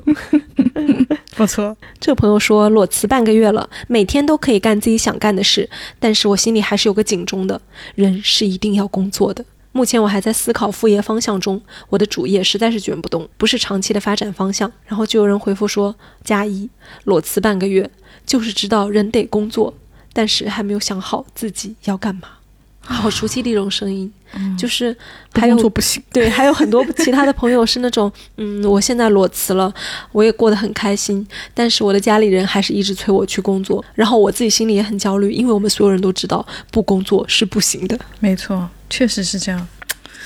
好，我们等会再讨论 那些不需要上班但仍然上班的人在干嘛。然后这个朋友说：“他说我有十二年左右没有上过别人的班了，后面的工作都是为自己上班。对我而言，去大公司工作很痛苦的原因是同事关系，他们狗屁叨叨的活动太多了，傻逼也很多，很烦躁。哦，我觉得团建也是一个让大家 对于上班很痛苦的地方。其实团建这个东西真的有那么必要吗？”我不知道哈，因为本人毕竟不是一个就是上班那么有经验的人，我只是听过很多人说，团建带给他们的痛苦比平常上班的痛苦还要大得多，因为你不得不进行一些虚假的同事之间的友好和上司之间的友好沟通。但是其实他说，真的有必要吗？对于想拍上司马屁的人来说，你不知道他们有多喜欢这件事情。可是，如果你真的那么想拍丧尸马屁，一定要等到团建。你平常也可以去，他平时也做，团建也做啊。团建的话，就可以高强度的跟上司处在一种休闲的状态下，聊一些生活中的事情，就是他就可以就是有的放矢的进行一些其他方位的丰盈。工作哦，因为很好笑，我妹夫就是属于是一个 team leader，然后非常的不得人心，也不叫不得人心吧，他们就是你知道程序员之间都不沟通，大家都不讲话，然后我每次就是笑这件事，就是零零后整顿职场，就是他们要搞团建，但没有一个人想搞团建，可是这是公司的规定，你知道吗？他就必须要去搞团建，然后我妹夫就是跟他们组的年轻人都是零零后，然后一起来到了环球影城，然后所有人都不在。然后他就一个人拿着手机说：“你们在哪里？”然后所有人都说：“我们各自在玩。”他们也没有在一起，就是进行了一些每个人各自自己一个人玩 环球影城的团建活动，那还挺好的呀。对，非常好笑。然后我妹夫就突然感到了他是个孤苦伶仃的中年人，因为也没有人想要跟他一起玩，你知道吗？然后他就一个人拿着那个就是手机，打开了那个微信视频，一边跟他老婆说：“老婆，我在玩哎那个环球影城的什么什么项目。”就是一个孤苦的中年人，一个人在 环球影城做一些。跟老婆连线的活动，然后我妹说：“你能不能别烦我了，因为我要带小孩。”她说：“可是我一个人玩真的好无聊啊。”然后我就笑死了，我就想说：“嗯，这种团建活动，伤害领导还不错。”嗯，我还蛮讨厌团建的，而且还有一些不是团建的，是同事自发组织的那种，就是啊，我们下班出去玩一下啊，什么什么的。然后我我经常被邀请，然后我经常拒绝，我就希望我拒绝到某一天之后，他们就不要再来邀请我了。可能还是会来邀请，还会被说你怎么老是拒绝？你是不是不爱跟我们玩？然后我心里想是啊，我表现的还不够明显吗？但是就是老被这么说之后，又不是很好，你知道吗？我偶尔就是会。迫于集体的压力，就是会参与一下，参与一下之后，我就很讨厌我自己做出这样的一种行为，就是我为了让大家不要尴尬，我就会进行一个傻姑角色扮演。到现在这个习惯也还没有办法改掉吗？嗯，可能在进入一个新群体的时候会发生一次，但是那一次也足够让我产生不好的回忆了。就是基本上可能是在这种自发的同事之间的聚会中呢会发生一次，然后，呃，要么就是做一个傻姑形象，要么就是暴露一些没有必要暴露的隐私，来表示说我真的没有把你们当外人，好痛苦。啊 然后我每次做完这件事情的时候，我都会觉得我太傻了，我为什么要这样狂骂自己？对我心里还要狂骂自己。然后我就想，天呐，我什么时候能够完彻底的克服我自己的这一点，就是要假装融入这个群体，我就长大了。不可能，很难很难，真的很难。嗯，所以我就想到底什么时候能够做出完全不逢迎的一种状态呢？我不知道。就不要工作，就会 克服这个。嗯。嗯，这个朋友说事无两全，我没有上过班，平时很自由，但有时候也会寂寞。幸亏我有很多的兴趣爱好，性格上也喜欢安静休闲的生活，所以总的来说还是放松舒适的。一个人无论何时都要有自己的爱好啊，这才是真正属于自己的东西，也是生活的意义，非常重要。来自新西兰，没有来自新西兰那句话是我念他 IP 的时候我加的了，我知道，哼，让人生气。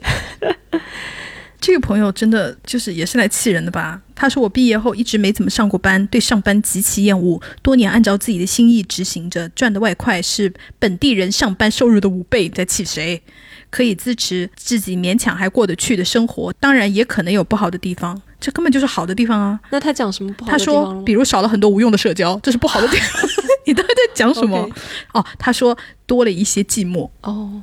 那寂寞还是有蛮多人讲的。嗯，他说其实也没有走过另外一条路，不知道不好在哪里，只是我就不用朝九晚五去赶上下班，这就是他认为的好。听我们这期节目听到这里，你就知道已经不好在哪里了呀。我们已经讲了。而且你你这种就是根本就是在炫耀啊。嗯，好啦，因为你不上班也要赚别人五倍的钱，这是什么意思？很羡慕。这个朋友说，不上班一年了，很宅。有时是快乐做汉化的同人女，有时是爱看书、画画、发呆的文艺女青年，有时是因为大 A 发狂的鸡民。笑死我！不上班以后，我终于学会了睡懒觉，也就是睡到自然醒，然后慢慢享受生活。天哪，我看到他说睡到自然醒，我就很羡慕。有一个人讲话就是更让人生气。他说：“我上班就是为了作息像个正常人类，一放假就通宵日夜颠倒，气谁呢？我也 谁不想放假通宵日夜颠倒？但是他就说这是他没有办法，不得不上班。”不过，因为我之前不是跟你一起疯狂追星的时候，我有半年没有上班吗？我觉得确实不上班的时候，你的作息很容易就像倒时差一样，就是每天往后延一个小时，慢慢的你就是晚上不睡觉，因为你白天确实没有什么压力，一定要做的事情，然后就可以睡啊，然后人就是会睡得很晚。没关系啊，你慢慢倒，慢慢倒，又会倒回正常的，因为时间是循环的。也没有吧，就是晚上跟你狂聊天比较爽啊。那段时间就是作息因为没有办法，因为我们有很多话要讲，今天这个任务必须要完成。哎，对不对？开心呢。这个朋友说，目前就是即将花完最后一千块，不工作并没有变得更好，自己心态放不平，休息再久再玩乐，好像都没有意义。旅行了四五个地方。总期待在陌生的地方找自己，可是什么都没有发生，没有寂寞，没有恍然大悟，也没有成长。在南方的烟雨和北方的烈日灼灼中，我灰头土脸地回到了辞职的地方，为下一次辞职做准备。然后就有人回复说：“我也发现了，旅行什么都改变不了。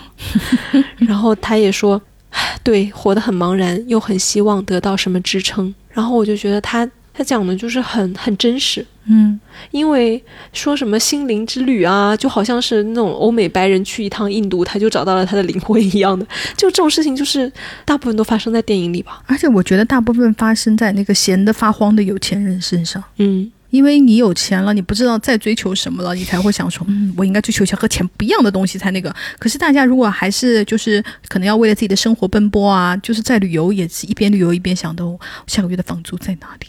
那你就很难轻松，以及很难就是真正的悟到什么东西。天哪，悟到也是很奢侈的耶。嗯，当然，因为这个朋友就讲说。他看，他也讲他不上班，虽然不上班，但是也有苦恼。他说：“我从一八年毕业到现在，一共只上了一年多一点的班。我可以负责任的告诉大家，如果有自己喜欢做的事，加上有一点经济基础，不上班实在是太爽了。但是最近我也要开始找工作，实在太痛苦了，因为他工作经验很少，所以就没有办法找到好的工作。哦，这也是一种痛苦。嗯，这朋友说，就是因为不想上班才选择考研的，读研非常不快乐。”读的想上班，但真的又很想一辈子不上班，人啊，真无语。关于读研这个，就有很多朋友说我就是因为不想上班，所以我现在已经一路读到博士了。然后又有人回复说：“天哪，你读到博士更需要勇气吧？”但是我们接到很多连线啊，或者是私信啊，都说因为不想踏入社会，不想真正的面对工作，都是在不得已尽量的往上读，因为这样就是能够好像能够拖延一样的。有很多人说我是用通过读博来逃避。要工作这件事，嗯，你说到就是继续读书，我就想到有一个女生，她的留言给我印象蛮深的。她说想上班，经济独立，自由飞翔，但是看到我亲姐在杭州单休，每月也攒不下钱，就有点劝退。目前我在备考研究生，我不明白为什么要考，可能因为大家都在考，而且我确实还想在学校再待几年，毕竟安全。独居女性租房真的感觉很不安全。你看她的这个。考虑，我觉得也是蛮不一样的。嗯，我能理解，就是想继续待在校园里面，在一种相对安全和单纯的集体生活里面。嗯，那能躲躲多久呢？有些人就是躲得成功的，就是躲到在大学里面当老师了吧。嗯，但是在大学里面当青教又有另外一种压力了。对啊，因为我的朋友就是 疯狂的背科研任务啊，要写论文啊，带学生啊，暑假也忙得要死。嗯。而且你就算在学校里当老师，那你也是一种职场生活了，就不再是学生了，对对吧？而且你也不太可能做宿舍了，你就要搬出去，就是对吧？我不知道现在大学还有没有那种什么教师宿舍、教师单人宿舍这种东西，高校里看学校吧。嗯，OK，好。这朋友我觉得他讲的很有意思。他说硕士毕业以后正好赶上疫情，在家心安理得的 gap 了一年没去找工作。说真的，快乐的我想发疯。我妈每天都贼焦虑，生怕我以后找不到工作。但是我根本不在乎，就算我这辈子不上班，只要我不挥霍金钱，安安稳稳一辈子也够花了。后来他们非要我去上班，就找了个大学老师的工作。虽然相比工作已经算清闲，但是还是烦。不过，是实话，我至今还是不懂为什么不缺钱还是要上班。我的话更多是为了让爹妈开心。我没有上班的时候，身体健康，心情愉快。上班第一年就夜里送急诊了。我跟家里人说，如果不上班，我也不至于。他们不以为然，认为这是所有人都必须经受的痛苦。大概是因为如果我不上班的话，他们说出去脸上没面子吧。后来我改变心态，就当上班是去观察人类加做慈善，看那些人为了几千块钱争得你死我活，还维持表面太平；看学生清澈愚蠢，不知道爹妈付学费的辛苦。就是有的时候要跟人交流真的很烦，真的除了上课以外不想做任何事。好在假期多，家不坐班，已经可以不用太接触人了。要是当九九六的销售，我可能真的会崩溃。我觉得他提出了一个很有意思的问题，就是明明你的家是不缺钱的，其实你确实不需要上班，但是很多人还是觉得你得去上班。我觉得更让人疑惑的是，找一个大学老师的工作是这么容易吗？就是听上去，就是他，你看他又不想上班，他爸妈随随便便就帮他找了一个，我觉得是更让就是听听的在朋友在说，那也帮我找一个。虽然你说的就是毫无，就是因为这位妹妹可能自己家境比较好哈，没有什么压力哈，但是感觉可能会给找不到工作的朋友增加了更多的压力。然后他说的这个，我就觉得很有意思，因为你看，即使是经济条件允许你不上班的，但是我们依然认为，就是上班它是一种所谓的参与社会劳动，它是一种咱老中人的信仰。我认为，你不参与社会劳动，你就是废人，你就不是正经人，你是一个没有单位的人。我觉得还有一种是咱老中的危机感，就算你现在衣食无忧，谁知道以后呢？嗯。对吧？万一咱家破产了呢？对万一咱们家道中落呢？你好歹有份工作，还能养活自己，爸爸妈妈死也瞑目了，就是你怎么学的这么像，笑死我了。是不是有有这种东西？因为我感觉就是咱们东亚社会的人都是很有危机感的，都是就是有一种感觉，不知道明天会怎么样，不知道就是会不会世界末日，就是大家总会是会有一些这样的危机感，尤其是对于坐吃山空，你看这个词，大家就知道坐吃山都会空，何况你只是我们家只是还可以，我们也不是什么对吧？什么富贵大富贵之家，我觉得就是父母有这样的隐忧还是。蛮合理的，就像疫情前没有人相信要囤食物一样，然后疫情一发生，大家都说：“你看吧，你看，所以这个也是一种时代的印记。嗯就是我不知道这个时代的印记到底还要在我们身上印几代，这个取决于我们的社会保障制度吧。这朋友说裸辞一个月了，过去三年都在做同一份工作，从专员做到主管，升职不到一年，我决定裸辞，因为直属领导说话太刻薄，老是打压我。我有天意识到自己好像因此生病了，有了离职的念头。真正下定决心的原因是我看到那一句话：“人生是旷野，不是轨道。”我意识到我不必一直做这份工作。离职后刚开始自己有点空虚，后面做了一个小小的整容手术，目前每天在家躺着休息。每天自然醒后都会想，我也太自由了吧，好快乐！八月出去旅游啦，回来就开始找工作。虽然不想上班，但是我很想赚钱。不错。”这个朋友跟他有点像，他说：“我是一个一直都知道自己要做什么职业的人，也在热爱的行业里工作十年了。前年因为讨厌上班就离职了，做了自由职业，当然是爽歪歪了。但是时间一长，我就发现我失去了摸鱼的时间，我为工作的付出的每一分钟就转化为了时薪。”然后就是你每工作一分钟就拿一分钟的钱，然后我就再也没有摸鱼的时间了。于是下半年我又滚到公司上班了，现在我又可以心安理得的摸鱼了。因 为我觉得这个也很幽默。哦，这个点很有意思。嗯，你为自己工作的时候哦是没有办法摸鱼的，这个还挺有意思的。你看，这也是我们公司制这种组织方式的低效产生的一种空隙。但是，我也不知道，我们换取这个空隙的代价也是很大的。这个朋友说，被第一份工作虐待了三年以后，想出国读硕，脱产了一年，准备申请，申请到以后又因为 COVID 延期了入学半年多。那段时间真的是所有的时间都可以拿来尽情荒废，刻意整周泡在博物馆看美术展、剧集，一天就刷掉一季。地铁三站地的路，花一小时走过去，只为 Q time。因为要去读书，好像是一种不工作的正当理由，不会有人来 judge。但自己没收入，确实是有些难受的，尤其是伴侣还有收入的时候。后面半年，伴侣也脱产了，我们过了一段一起浪费时间的日子。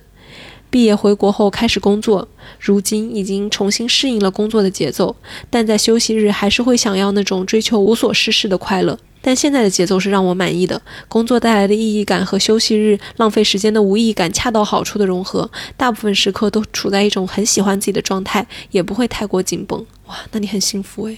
嗯，我觉得是真的很少数。这个朋友说的跟他有点像，因为他也谈到了伴侣，他的这个点也很妙。他说换了工作以后，我本来挺爱上班的，结果我男朋友这一年涨了三次工资，这周居然还要谈加薪，如果谈成了，收入是我的三倍，搞得我非常嫉妒。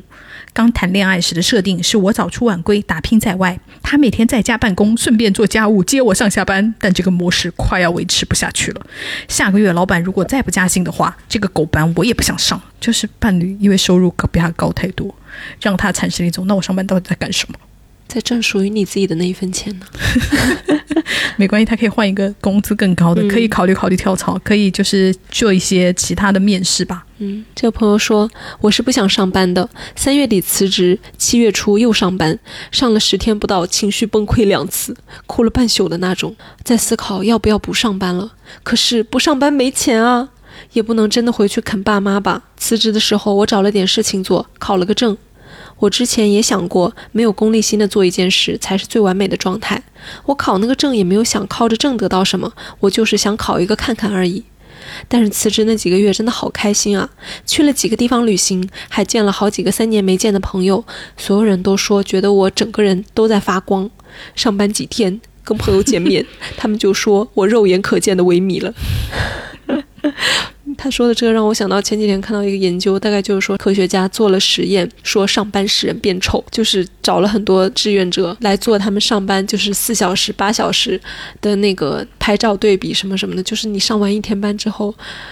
你的脸会更垮，就是你的皱纹会显得什么法令纹会显得更深啊，什么就是照片里面你确实能看出来。然后我一看，我就感觉是因为你上班失去了笑容啊。哦，真的吗？很明显，但是我觉得是跟他的神态有很大的关系的。哦，嗯，OK，因为我还在想说，是不是因为你睡觉的时候，因为是平躺的嘛，地心引力不会这样让你往下，只要你醒着，你比方说你在行走，这样地心引力醒得你。那没有那么明显，没有没有那么明显的，他那个确实是那种双目无神，你知道吗？就是感觉灵魂被工作吸走了的那种感觉，一看就是上过班的那种状态。当时看到那个研究，我就感觉想，天哪，这个还要你研究吗？大家上班会变丑，谁不知道啊？天哪！这个朋友讲的也是，我觉得他讲的这个很有道理耶。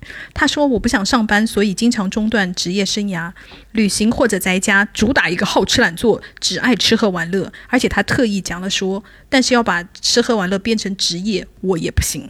一想到要做正事，我就很厌恶。”他是真的发自内心的不想上班，因为我看到有一些呃博主，他就是把自己的爱好变成了自己的班，就变成了自己的职业。我认识一个朋友，他原来就是很不爱上班，他现在就变成旅行博主，他就专门把旅行这件事情，就是拍视频啊、拍 vlog 啊什么的。然后他现在也是个蛮成功的博主，他就是把自己的爱好，就是真正的变成了自己的职业。可是这个朋友真的很好笑，他就变职业他也不行。那你朋友就是爱好变职业之后，他有变痛苦吗？没有，他就说：“我怎么早没有就是这个主意？因为他不是属于那种特别大的头部博主，他是属于收入还不错，然后自己又过得很快乐，然后又可以靠这个赚钱。嗯，他没有变得秀，就是像李佳琦那种，完全就是嗯，已经是大头部，所以就是比方说社会关注度啊，或者是职业压力啊，都没有太太那个的那种。所以我觉得他这种状态还是蛮好的。嗯，是蛮好。这朋友说我是不上班的人，裸辞刚满七个月。”在自己的出租屋里待着，不想上班的理由，一是想要朝九晚五有五险一金的工作，又深知这样的工作大部分都是系统工作，又惧怕系统的陈旧、保守和压榨，转向非系统性工作，又讨厌弹性工作制，纠结呀。二是自己待久了，有点害怕与人产生连结了，连投简历的动作都会害怕了。真的不上班以后。前两个月很懒散，睡睡睡，玩手机，状态一落千丈。觉得不行了，就开始保证自己每日出门，坐在公园里，在树下吸收能量。再后来就开始想工作的事情，想不明白，为了逃避工作，就逼迫自己自律，看书、运动、健康饮食，反正只要不工作，什么都愿意去做。到现在，兴奋、懒散、激情澎湃、自律。括号想到要找工作，低迷、懒散、激情澎湃、自律，如此循环，好可爱呀。然后他说，等身上干干净净，没钱了，就要找工作了，就是这两个月了，流泪，怎么就无法治愈要去工作的焦虑呢？对了，辞职以后才开始听播客，一边听播客一边了解社会，一边了解一边绝望，一边绝望又一边产生希望，一边思考想要什么，想做什么。播客非常有意义，大概是我辞职后做的最有意义的事，还瘦了十斤，嘎嘎嘎，真不错。嗯，这个朋友说的也很不错，他说。刚大学毕业的时候上过一年半的班，然后就再也没有上过班了。到现在已经不上班五年多了，主要因为我在家待得住，也不喜欢跟领导共事，觉得领导很傻。结婚前靠爸妈，结婚后靠老公。过湖，我虽然我觉得老老公赚的是夫妻共同财产，给我是应该的。不过我现在准备开咖啡店了，特意去学了，好喜欢做咖啡。就是恭喜他找到了一个他喜欢的副业。嗯，虽然不用上班，但是应该是要开始工作了。这朋友说，七月三十一号正式上班的最后一天，本科研究生都是法律，一路走过来，法考拿证顺风顺水。做律师一年半，其实得到很多肯定和认可，但无奈我的前任老板是一个极度完美主义、坚信打压教育的人。天哪，在咱这儿真的很多这样的人。我中途情绪出现很大问题，也开始思考上班的意义。发现我不想上班，是因为每天做的事情对于这个社会来讲没有创造性，对于我自己没有获得感。纠结之后辞职，现在开启了创业之路，也算是另类上班吧。骨子里就是想做一个更有意思的事情，想过更冒险的人生，这是我不想上班最大的原因。真好，祝你顺利。这个朋友也是说，他说我三十一岁了，我没有怎么上过班，外派过半年，也是在国外，不上班，每天就是日常休闲活动，睡到自然醒，遛狗，做家务，吃饭，去电影院看看电影，和朋友逛逛街，听音乐会，每个月一次大玩，有副业，不愁吃穿，有男朋友，有猫，我就受不了管制，受不了被集体化。我觉得他就是还蛮理想的生活，嗯，听上去他自己也很满意，对。很幸福。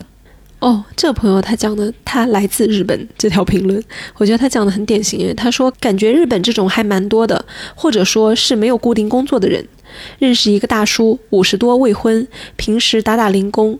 我一直以为他就是日本到处都有的家里蹲，后来才知道，他小时候跟随父母外派到美国，回日本后名校毕业，银行工作。那为什么放弃一切做零工呢？因为他搞乐队演出（括号毫不卖座的），这样比较自由。天哪，怎么这么像电视剧啊？类似的还有一个例子，很多年前在一个便当店打工，有位二十岁的男生，专门学校毕业后一直在店里打临时工，维持基本生活。他经验丰富，做事可靠，当正社员也没有问题。但是他不愿意，因为他喜欢这一间店铺。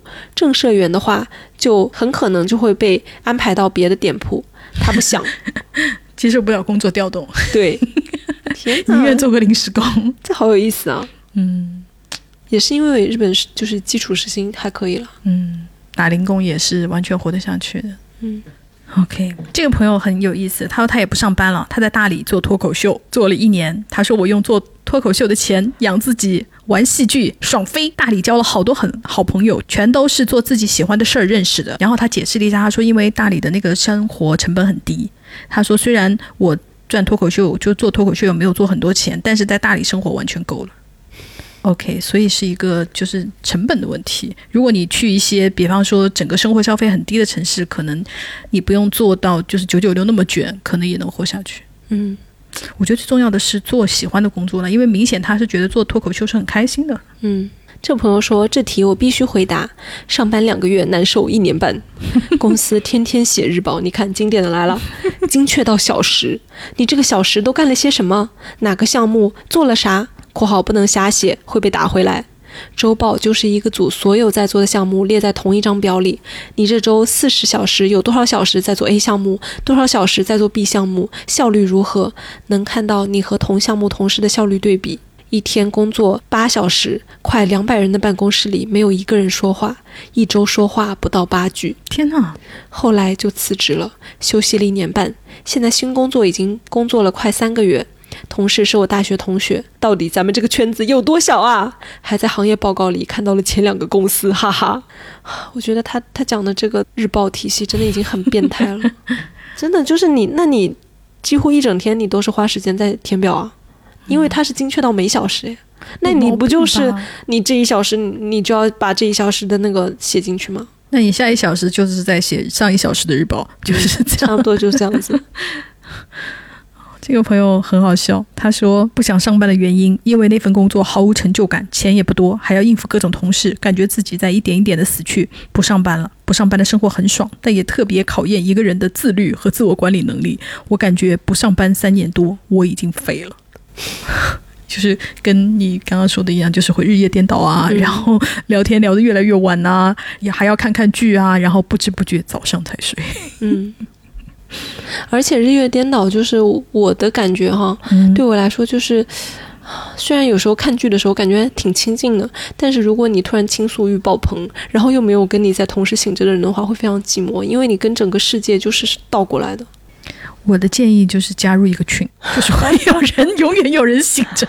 嗯，这个朋友说，北美科技大厂三月听说了六月整组会挂，结果六月真的被端了，不过不亏。三月底开始旅游，亚洲、北美乱跑，下个月还打算去欧洲演唱会、音乐节、登山、潜水，一个都不落下。分手费会发到十一月，约等于八个月都是躺平拿钱的状态，简直太爽。唯一的问题是父母对象催着找工作，但比起拿双份工资（括号就是分手费加新公司的工资），带薪不上班这么久的日子，除了产假也没啥机会了吧？嗯。真的耶，哇！我一想到人的一生都在上班，要到五十五岁、六十五岁才有可能开始就是休长假，然后那个时候你已经老了，你要再去什么登阿尔卑斯山、登喜马拉雅山，那就是很难呢。我们绝对不可能五十五、六十五就退休。我认为，到我们这代人退休的时候，都老成什么样了？我们目前姑且好了，在那个新政策没有出来，我们目前就是，比方说现在有人快退休的嘛，对不对？他们已经可以那个了，对对对可是他们已经六十五岁了，对，你也没有办法登喜马拉雅山啊。就是感觉人生真的失去了很大的一部分乐趣，因为你你年纪大了，你的身体机能就是在衰退嘛，你不能说哦，因为我身体好，我就不要讲这种话啊。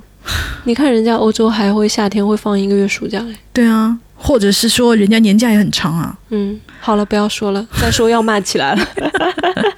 这个朋友说，本抑郁患者六年来只上了不到三个月的班，之前自己租房子住，一边躺平一边焦虑，很怕哪一天付不起房租，也怕哪天家里三只猫的猫粮就续不上了。抑郁爆发了之后，几次回了家，目前在帮家里看便利店，每天就做收银台打游戏，然后吃吃外卖。没了生存压力之后，开心了很多。其实店里也一直有家人在，我完全可以连看店这件事都不做，只待在自己房间里。但我试了几次以后，发现整天整天的一个人待着非常不利于我的病情恢复，还是需要和人有一些交流的。但那种交流得是我可控的，就比如店里突然进来了好几个小孩，我觉得很吵，我就可以马上起身离开，让家里人过来收银。而如果出去上班的话，上班时间我得完全听老板的话，没有自由，那种感觉让我很难受。但总是在家里确实有点无聊了，每天接触的都是小区里的小孩或者中年人、老年人，已经很久没有认识同龄人，很久没有交新朋友了。如果未来有相对自由的工作岗位，我想我还是愿意出去上班的，甚至工资很低都无所谓，就想找点事做。那我真的很希望他能找到一个适合他的工作，来缓解就他就是整个的抑郁的状态啊。看看能不能找一些 part time 的兼职，就比方说去你喜欢的，比方类似书店啊、咖啡厅啊，或者是花店啊，或者是那种网红店啊，就是你不用工作很久，比方说一天只工作个三四个小时，这样试试看，这样跟人接触的时间也不会太长。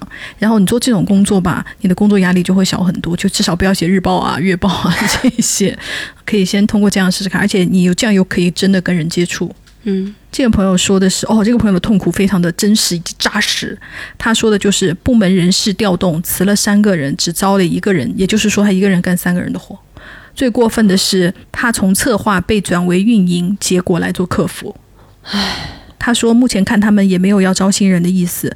他说不辞退我，只能逼我自己走吗？流泪表情，感觉确实。他们不会辞退你，因为辞退要付 N 加一的工资，对不对？嗯，所以就是在逼你自己辞职啊。唉，他的那种情况我碰到过，就是你一个人干三份工，你真的非常的辛苦，因为不会给你发三份工资，对不对？对呀，而且你干完了之后，你真的不一定得到任何好处的。我觉得你要是干得很痛苦的话，你看看别的机会吧，或者你就要求加薪。如果他拒绝你，你就在就走。对。这朋友说：“我已经四年没上班了，天天在家啃老，很丢人。但是真的不知道自己能干啥。”我觉得很多朋友都是有类似的这种。这个朋友说：“我就是不想上班的人，上班让我痛苦抑郁。去年刚毕业，上了两个月的班，每天都会痛哭，感觉失去了自己的个人生活和人格。”（括弧虽然五点就下班了，但是每天还是除了上班什么都干不了。确实，因为五点下班了，不是说五点以后所有的时间就可以玩，你还要。”就是下班的通勤啊，对吧？回家还要做饭吃饭啊，然后还要洗澡啊，然后还要干家务啊，这些其实算起来，你差不多也要十点钟才能上床睡觉嘛。然后他说我实在受不了了，就辞职回家了，准备考研，没考上，还是准备上学吧。当时上班很痛苦，和公司也有关系，去在开发区工作，去市区要打五十块钱的车，生活很不方便，工作的行业也不是我喜欢的，准备考研也是要大跨专业，一上班。就想把钱通通花光，一分都不想攒。现在还算小，可以瞎折腾。未来会怎么样，我也不知道。还能折腾就是一件好事。还年轻，嗯。这朋友说，不是不想上班，是不想上某一种班。嗯。从五百强咨询公司裸辞一个月，公司名字像那么回事儿，但工作体验很一般。我属于以设计为主的业务部门，身边同事多数有设计背景，而真正工作起来运用的发散创新思维很有限。同事之间充满 PUA 和互相瞧不上，内耗时间多，成长时间少。我毅然裸辞，并正在利用暑假快乐跳舞。今年三十加，已经连续工作八年，发现从错误的地方离职是迅速解决内耗的方法。快离职的之前，每一天都充斥着不想上班的情绪，上班如上坟。但我在之前经历的不同工作中，从来没有这种情绪。别人都说找不到下家先别辞，但我的实践证明，我度过了无比快乐的一个月，与舞蹈和工作日下午的街道作伴，每天心情都很好。我愿意激情舞蹈六小时，耗尽体力，也不愿意再开那种同事会前毫无准备、会上毫无退进的脑爆会。本质上只是榨干那些动脑人的 idea，不动脑的人坐享其成。啊，他说这个场景真的好典型。嗯，但是他跳舞跳到精疲力尽那样，我就觉得很可爱。嗯，就是我马上有画面了，在街上就是跳舞的那种。这个朋友也讲了一个很典型的场面，就是我半年没上班了，心情真的好。再也不用二十四小时待命，再也不怕微信响。我觉得每个上班的人，就是听到微信，就是有一种那种 PTSD，有没有？嗯，我之前不是讲吗？就过年凌晨两三点，可能接到老板微信的时候，我那时候其实没有睡觉，因为我在玩。但是我那一瞬间，我从心情很好就变成暴怒，然后我就摔了我的手机。我那时候就应该辞职的，但是我还顶了很长时间，就是导致我后面过得很不快乐。这个朋友说：“我现在正是不上班的人。二零一九年遭遇车祸，还未痊愈时，那三年开始了。正是这么段奇妙时间，开始思考人生。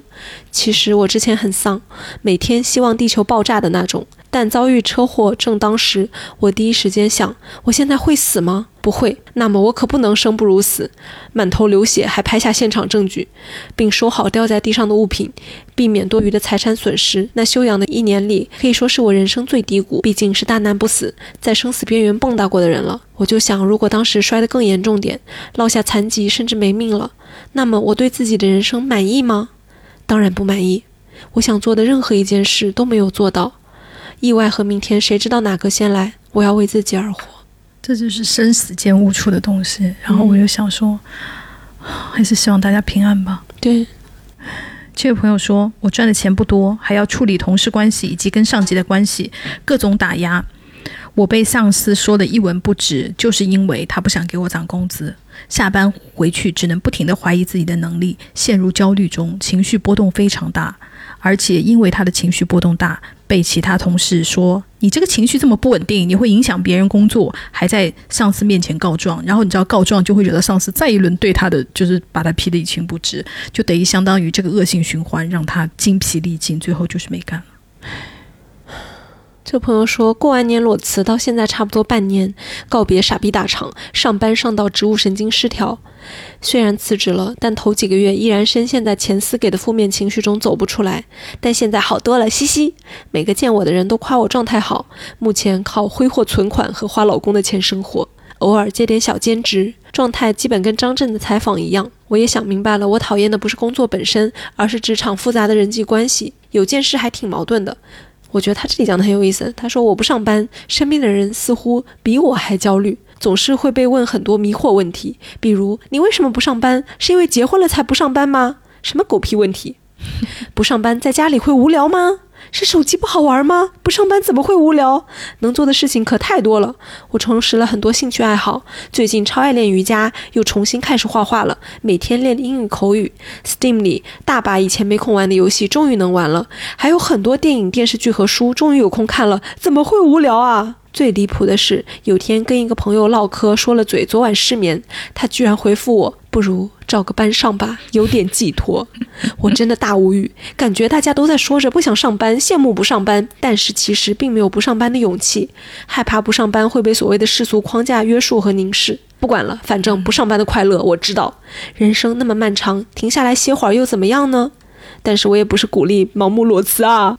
嗯，我觉得他讲的这个点很有意思。就是他的社会压力，对，以及大家，我觉得就是根植在我们心底的那种不上班的焦虑，使得大家对于不上班这件事情是叶公好龙的。没错，你要知道，在我妈那个年代，你知道铁饭碗这个东西是有多么的重要，以及多么的让人羡慕啊！一旦是谁就是说啊，我是什么什么，比方说邮政系统的，哇，铁饭碗就是。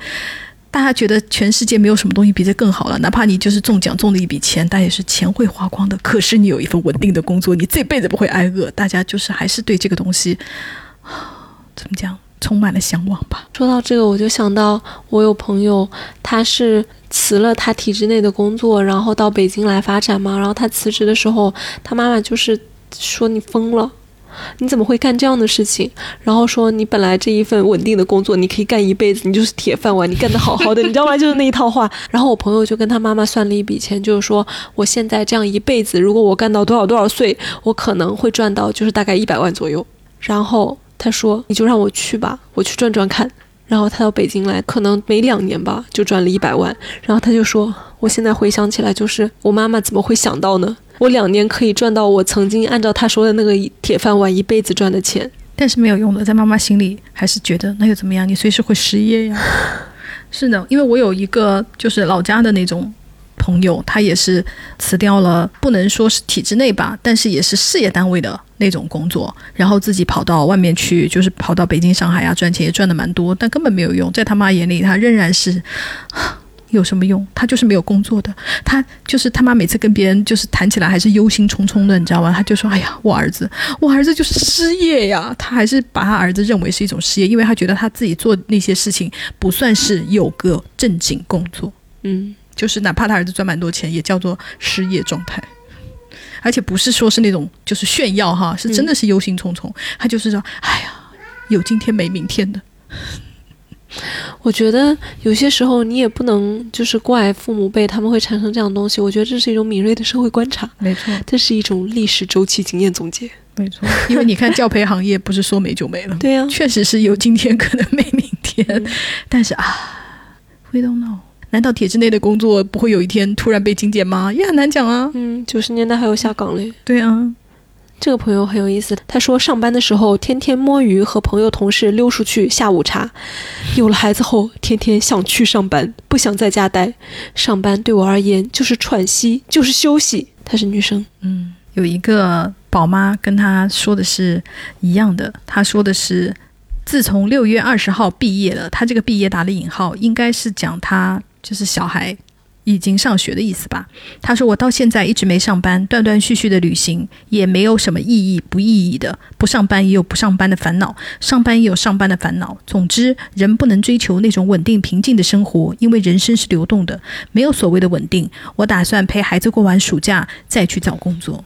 就是一个你看，家庭主妇觉得，就是小孩已经上学了嘛，嗯，他可能不是那么需要妈妈。”二十四小时的陪伴了，妈妈终于有了一些自己喘息的时间，就开始寻找，就像那个我妹一样，她现在生完小孩以后就开始寻找，那我人生的意义是什么？好像我人生就是大人讲的，你什么时间干什么事，好像我都干完了，那我该干嘛？我呢？我在哪里？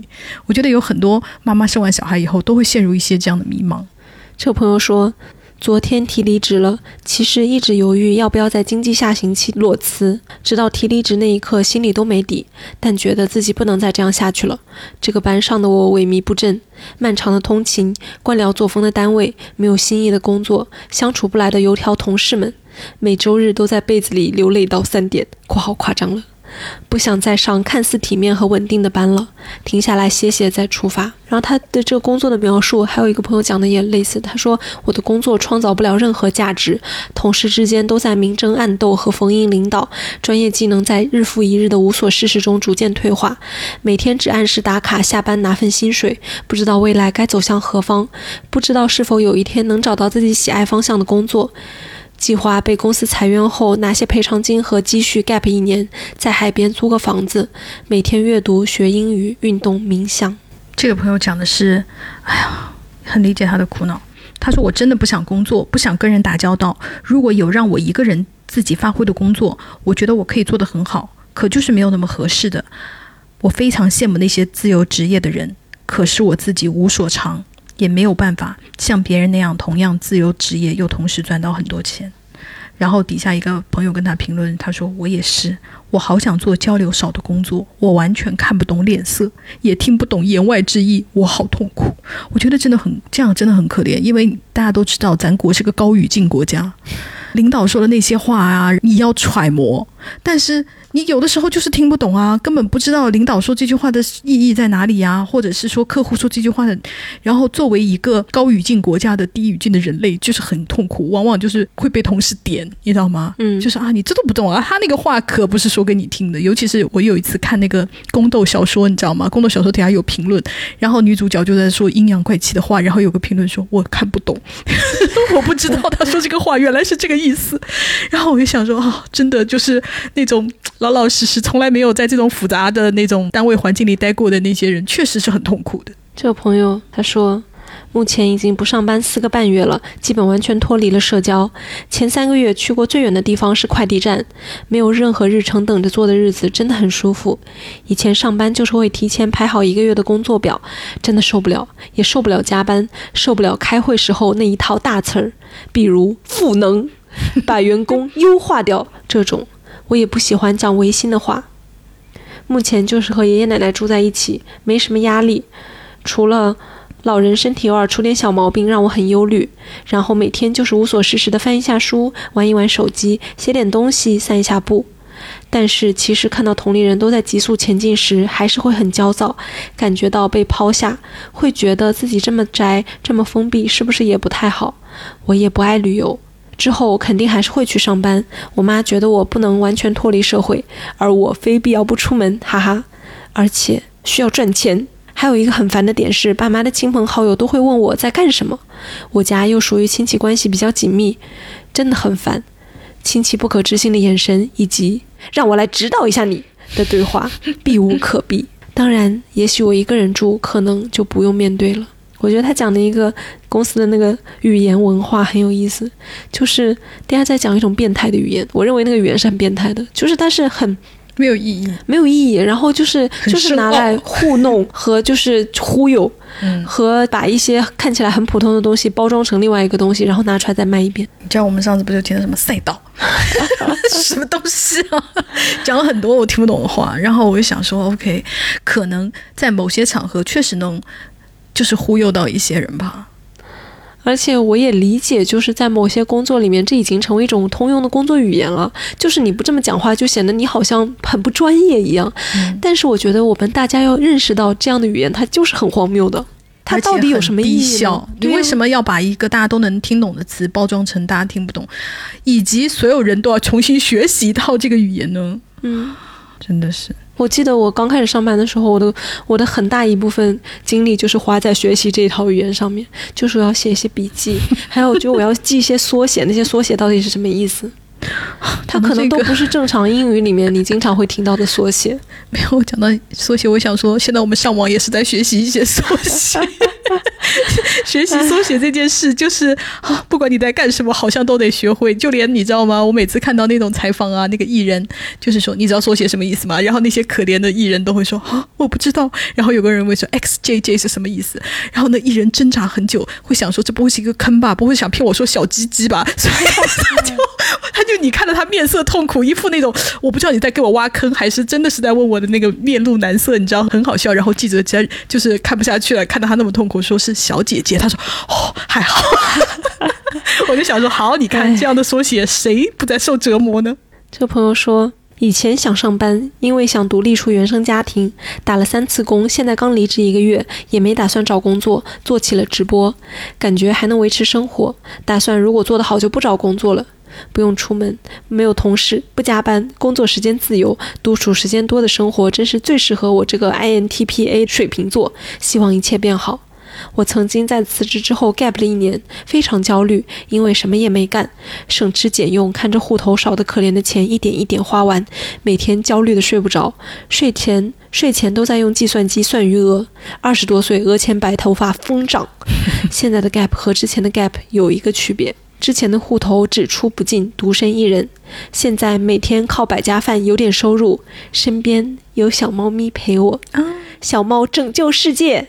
我就是为了小猫念这一条，因为我觉得真的是，当你身边有小动物，就是伴侣动物陪伴你的时候，感觉真的不一样。很幸福，我的幸福感真的提升，感谢小猫猫们。这个朋友说的很有道理耶，而且很有哲学。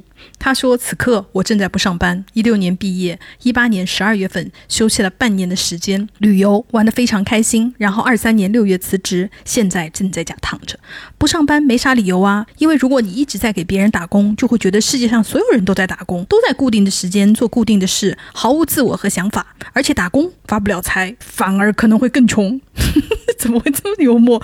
他说：停下来看看世界，发现工作日的商场都是人，工作日的餐厅也是人。”工作日大街上还是人，原来世界上有那么多人不给资本家当驴，也过得不错。我今年三十出头了，难道要给资本家卖一辈子命吗？作为不断打工的人，被 PUA 的以为只有依靠大厂、高平台才有未来，目光极尽狭窄，对于社会人生毫无认知，没有格局面对离开好平台的风险。但是人生长着呢，啥事儿都会发生，啥事儿都会遇到。先看看大厂外的世界，看看哪天大厂都倒闭了，先在哪儿混口饭吃比较好。很可爱，很幽默。嗯，这个朋友说，上班十来年，攒了点钱，父母给买了房子，不想上班很久了。算过一笔账，不上班到退休大概需要多少钱？攒到了就辞职了。现在很舒服，每天健身、买菜、自己做饭。天气好，骑自行车去看花花草草；懒了就躺家里看书看剧。身体好了，心情好了，打算就这么低欲望的过下去。人生在世，只为自己开心就好。他就是过了 fire 的生活，对，真不错。嗯。这位朋友说，我的上一份工作是做市场拓展的，每天要跟许多人见面沟通，非常透支情绪和精力，每天都在重复掏空自己，导致休息时间只想瘫在沙发上或者床上放空大脑或者睡觉，对任何事都提不起兴趣，朋友的消息也不想回，觉得生活无生趣，并且因为疫情三年没涨薪，后来抓住机会逃离了。现在的工作薪水不错，朝九晚六，不用外勤见客户，每天做好分内事即可，每天下班都精神充沛。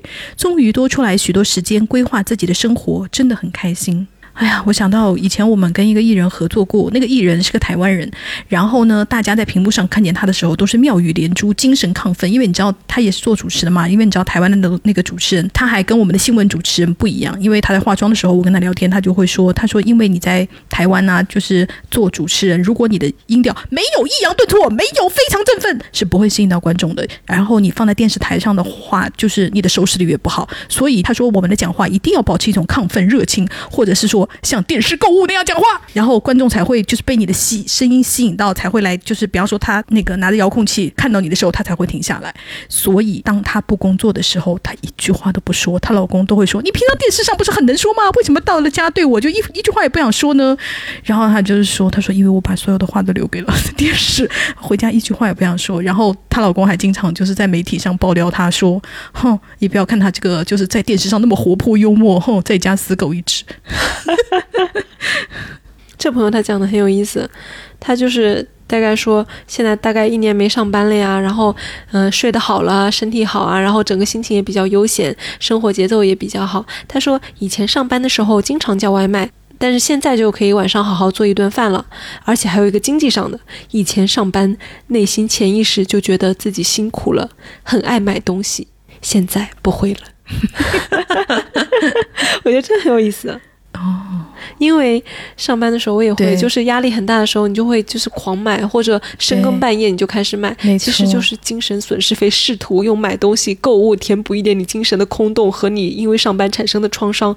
你以为能填补，其实是不能的。对，我记得有的时候就是写稿写到特别晚嘛，然后你就很痛苦，尤其是卡文的时候写不出来，你知道吗？然后我立刻就会打开淘宝或者拼多多狂下一些单，然后就有一种其实也不算是精神补偿，而是有一些我坐在这里我也不能啥也不干吧，就是那种的慌乱，你知道吗？嗯，这个朋友说我完完全全不想上班，因为不知道自己该干什么工作，没有什么感兴趣的工作，工作对于我来说只是谋生。去年五月离职，到现在一直无业游民，最近这个月。开始上班了，短短一个月。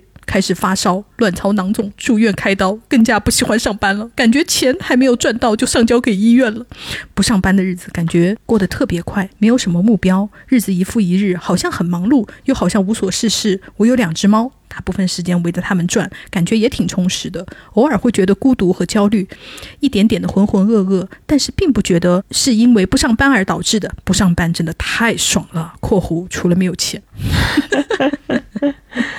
这朋友说：“我就是个不想上班的人，刚入职场就想退休，但是目前还没有勇气来摆脱这一切。我的本职工作是护士，需要倒夜班，导致作息很混乱，有的时候班表还会白班夜班一起上，休息的时间并不多，也没有周末节假日。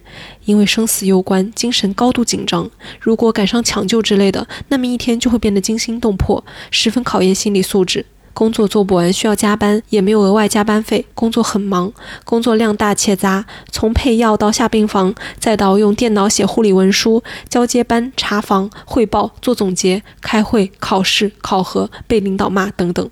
说到考试，考试基本每周都会有，从操作到理论知识不等。有的考试是科室内的，有的是院里组织的，所以我的上班等于又上了次学。这就导致压力很大，本人休息的时间基本都在补觉和准备考试，下班后根本没有想出门或者社交的精力，可能这行就不会轻松吧，学无止境，因为毕竟担负着很大的责任。所以说，劝人学医，天打雷劈，这句话还是十分有道理的。我在一家小城市的二甲医院工作，每天工作很忙，基本上午休时间只够吃饭。不知道在大型医院工作的时间会不会因为雇佣的工作人员较多而减少一些不必要的工作量？因为在我们这边的医院，一些打扫卫生的工作也需要护士来做，比如更换床单、被子等等。据我所知，一些大的医院会专门雇佣保洁人员去管理被褥。其他的，我自认为不属于我们工作范围的事情，也会被患者提问。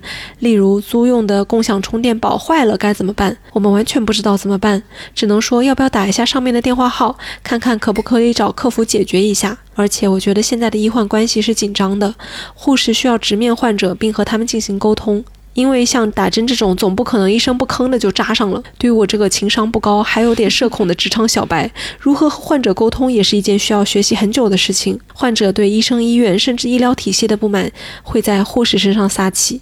有一次夜班收了一个患者，没有抢救过来，去世了。医院没有停尸房这种地方，人去世后直接被火葬场拉走。我们这边是这样的，不知道别的地方会不会不一样。因为当时已经是凌晨了，患者去世，来了很多家属在病房等待尸体被运走。我们维护了秩序，而且尸体只能暂时摆在病床上等待被拉走。但是同房的其他患者对这件事有很大的意见，认为尸体不可以。在他们的病房摆那么长时间，还认为半夜有一群家属来是一件很过分的事情。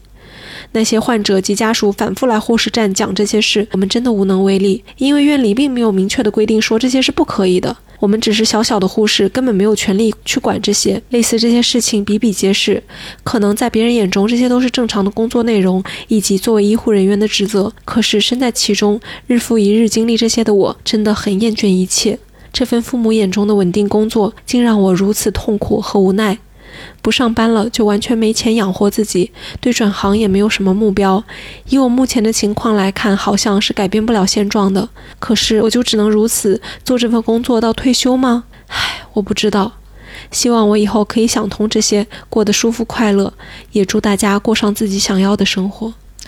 感觉医护确实是很辛苦哎。嗯嗯，而且他讲的，我觉得就是特别详细的，让我感受到了那些分外之事给他们带来的压力，真的又无法避免。对，因为患者家属或者患者他肯定会找你，嗯，你也不知道找谁嘛。而且他说的就是他们医院可能就是雇佣的工作人员就是不够，导致他们又要做很多额外的工作，啊，真的很辛苦。而且就是这种事情，你不可能，因为我记得我的外甥啊，我外甥就是紫癜性过敏。然后他就住院，然后我们每次去看他的时候，他就在护士站跟小姐姐讲话。嗯，其实对于护士来说，这是他分外的工作嘛。可是小孩在那里，你就不可能不理他。然后小孩就是会出来找就是漂亮姐姐讲话。整个本来就不在你工作范围内，但你真的不可能完全不搭理一个小孩嘛。嗯，所以我就听到他讲这些，我又想到说，这就是你没有办法避免的，就是你要去面对的。这个可能不是属于你工作范围内，但是你又不得不做的事情。嗯。这个朋友的他说的很有意思，他说他从北京回到小城市以后，就一直没有找到合适的工作，兜兜转转，反反复复换工作，然后又赶上疫情，一直处于半工作半失业的状态，然后开始搞副业，自由职业。他说，因为真的没有赚到什么钱。而且我是死宅，天天在家里待着，有了小猫咪也不咋跟人接触。本来我觉得这样宅着没有啥毛病，后来出去见到人的时候，惊奇的发现，原来我是一个艺人，每天必须输出一定的废话才行。他说，于是疫情结束后，我又出来工作了。现在这个工作工资很低，但工作氛围很好，工作内容也很轻松，离家也近，还不耽误我继续搞副业，非常的满意。我觉得这个也很有意思，就是因为他爱讲废话了，所以必须每天要跟人讲。嗯，对我这边也有朋友是讲类似的，就是他有一个社交的需求，他他必须去上班才能满足自己的这样的一个需求。对，很可爱。这朋友说，我疫情前一直过着躺半年上半年班的日子，直到二零年疫情开始后，五月份辞掉了最后一份工作，一直在家待到现在三年多了。我大学期间其实一直积极兼职，因为爸爸给的生活费不够，想要赚零花，于是做五六点起的学校教室清洁员，超累的超市销售和 KFC 店员，做事认真负责。甚至大三后的暑假还主动参加学校派遣的实习，去工厂第一线做流水工。但是自从大四我妈让我去日本学日语，挤兑了兼职时间不再兼职后，我就发现。不上班可太太太美好了，谁要上班啊？累死累活的意义是什么？我是内向的人，就连和同事打招呼都会让我感到耗费心力，更别提工作中总有那么个同事，像是专门来克你似的惹人烦。不上班让我远离所有烦人的人和人际交往的麻烦，这点让我感到世界好轻松美好，阳光都比以前更明媚、更温柔了。而且我物欲低，又不虚荣，不爱攀比，也对爱情无感，就宅在家里吃外卖，甚至连楼都懒得下，每天躺着吃吃外卖，看剧、看电影、看同人文，然后每隔几个月换个 CP 磕，换个新追，还在此期间建起了玩 BJD、玩游戏、追求赛的兴趣。我真的很会给自己找乐趣，永远不无聊。当然，偶尔也会有很深的罪恶感，因为其实第一年我自己的钱就花完了，剩下的。花的是我妈妈放在我这儿的钱，对于这笔钱我很疑惑。她一开始说是帮她存的，后来我不想帮她存，她又表示是给我的。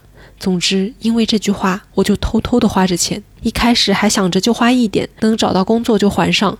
结果我到现在也没找工作，一想到找工作就头疼，好难受，总是逃避，想着下周就找，想着这一提卷纸用完钱一定找。就这么度过了好几十周，用完了好多提卷纸也没找。这个月末，我妈就要从日本回来了，我的死期终于要到了，但我已经变成死猪了。我觉得我一定是哪里坏掉了，笑死！因为我听上去很像小朋友。我觉得他就像那种打工打伤了的那种，因为他说他大学的时候就是那么努力，那么努力，那么累，然后也是很认真的，然后突然有一天不打工，发现天呐，不打工的人生是这么的轻松，然后就再也无法打工了。要不然做一些自由职业吧，就是类似不一定就是说自由职业是要做主播呀什么的，因为我看有很多女孩，就是我本人追星，看见很多在做一些周边啊，然后。还蛮赚钱的，我看就是因为对不起，我看的是扒皮贴，我看是讲他们有一个做他们周边，就是其实他做的很简单，就是卖那个挂历啊，哦，然后还有那个照片的打印的那种像写真本一样的那个，然后就是有一个人控诉他赚很多，然后他呢他出来就是回应说没有赚很多，因为他成本也花了很多，反正就是在扒皮贴里看到的，然后他被控诉的关键点是他不爱这个心，哦，你知道吗？他就用这个心来赚钱，他被控诉的主要。要点是这个，然后我想说，可是提供服务就 OK 了吧？大家一定要 要求，就是你的服务商也爱着这个心吗？I don't know，因为确实是做周边，它是一个需要授权的嘛。其实所有的你做就是别人艺人的周边，其实都在侵权，因为你并没有得到艺人或者经纪公司的授权嘛。其实你我们都相当于是在侵权的边缘在做这些事情，所以，但可能因为数目不高吧，所以艺艺人或者经纪公司都不跟他追究。但是我想说，你可以。可能做一些，比方说类似不一定要做到侵权哈，比方说线下活动组织啊，好像那个他们是不是也有工资？不知道，就是我觉得，就是这位朋友既然在追星的话，可以去了解一下。对啊，就是你要做一件可能既能让你自己压力没有那么大，就是不要像之前说打工打伤了的那种，就是在自己的兴趣范围之内做一些，因为你也不需要就是说我要赚大钱，你也不是这种嘛，就是试试看从自己喜欢的地方着手之类的。这个朋友是说他 他。没上班，但是都没有告诉家里人。他说：“可是我很幸福，很快乐，我真的好想一辈子就这么过。”他说：“上班真的限制了我们人生很多可能性。我工作五年，大概转了小几十万，然后所以他就是现在还有一些经济基础可以供他不上班。他说休息期间也需要花一点点力气去克服不上班的空虚和焦虑，但是抛开这一部分，剩下的全是无穷的幸福和自由。我告诉自己，我值得，我辛辛苦苦工作不就是为了这样的快乐？没上班的日子，第一，我花了两个月考到了语言的高级证书，还去做了字幕组，非常开心。第二是把各种过期的证件都补办了一下，还做了很多只有工作日才能办理的事情，我都狠狠地办完了。还有就是一直看剧、看书、看电影、练毛笔字。六月份连着看了两场我爱豆的演唱会，太幸福了。和朋友们约饭的时间也很自由，别人甚至还在我这里寄养了一只小狗。我的天哪，他怎么这么精彩啊？对，他说我一直都没有告诉家里我在休息，法定节假日照常回家，工作日就回自己的城市继续玩，因为不想让家里催我去上班，以及我也在争取转型，不想再做之前的工作了。哦，他现在想转行做编剧，如果抽中了，想听听公子的建议，比如如何入行等等。这样好了，你下次就是来我们直播间连线，我们就是直接这样面对面聊，因为在播客里面就没有办法讲大段的如何入行编剧这种，好不好？你如果听到了的话，希望你来连线，我们再细聊。这个朋友他说：“我就是不上班的人，从疫情开始我就没有上班了。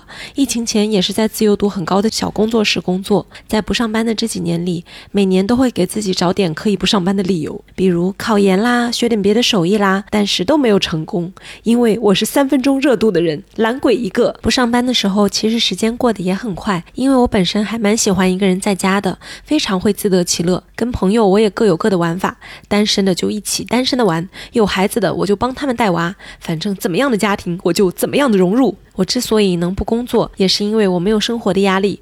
手头钱花光的时候，我应该就会继续去打工。我家里也不会催婚，从小到大对我都是比较放养的状态，不会干涉我做任何决定。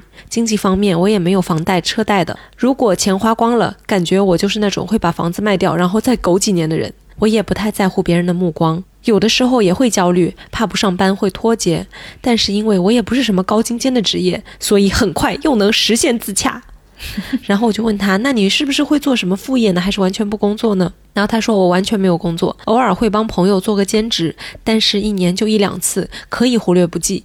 还会给寺庙做义工，在寺庙完成了我的前台梦，帮寺庙做表格、写写账啥的。”我觉得不上班还是比较适合我这种懒散但是又能自洽的人。以前可能还不好意思说自己不上班，现在别人问都直接说自己是社会闲散人员。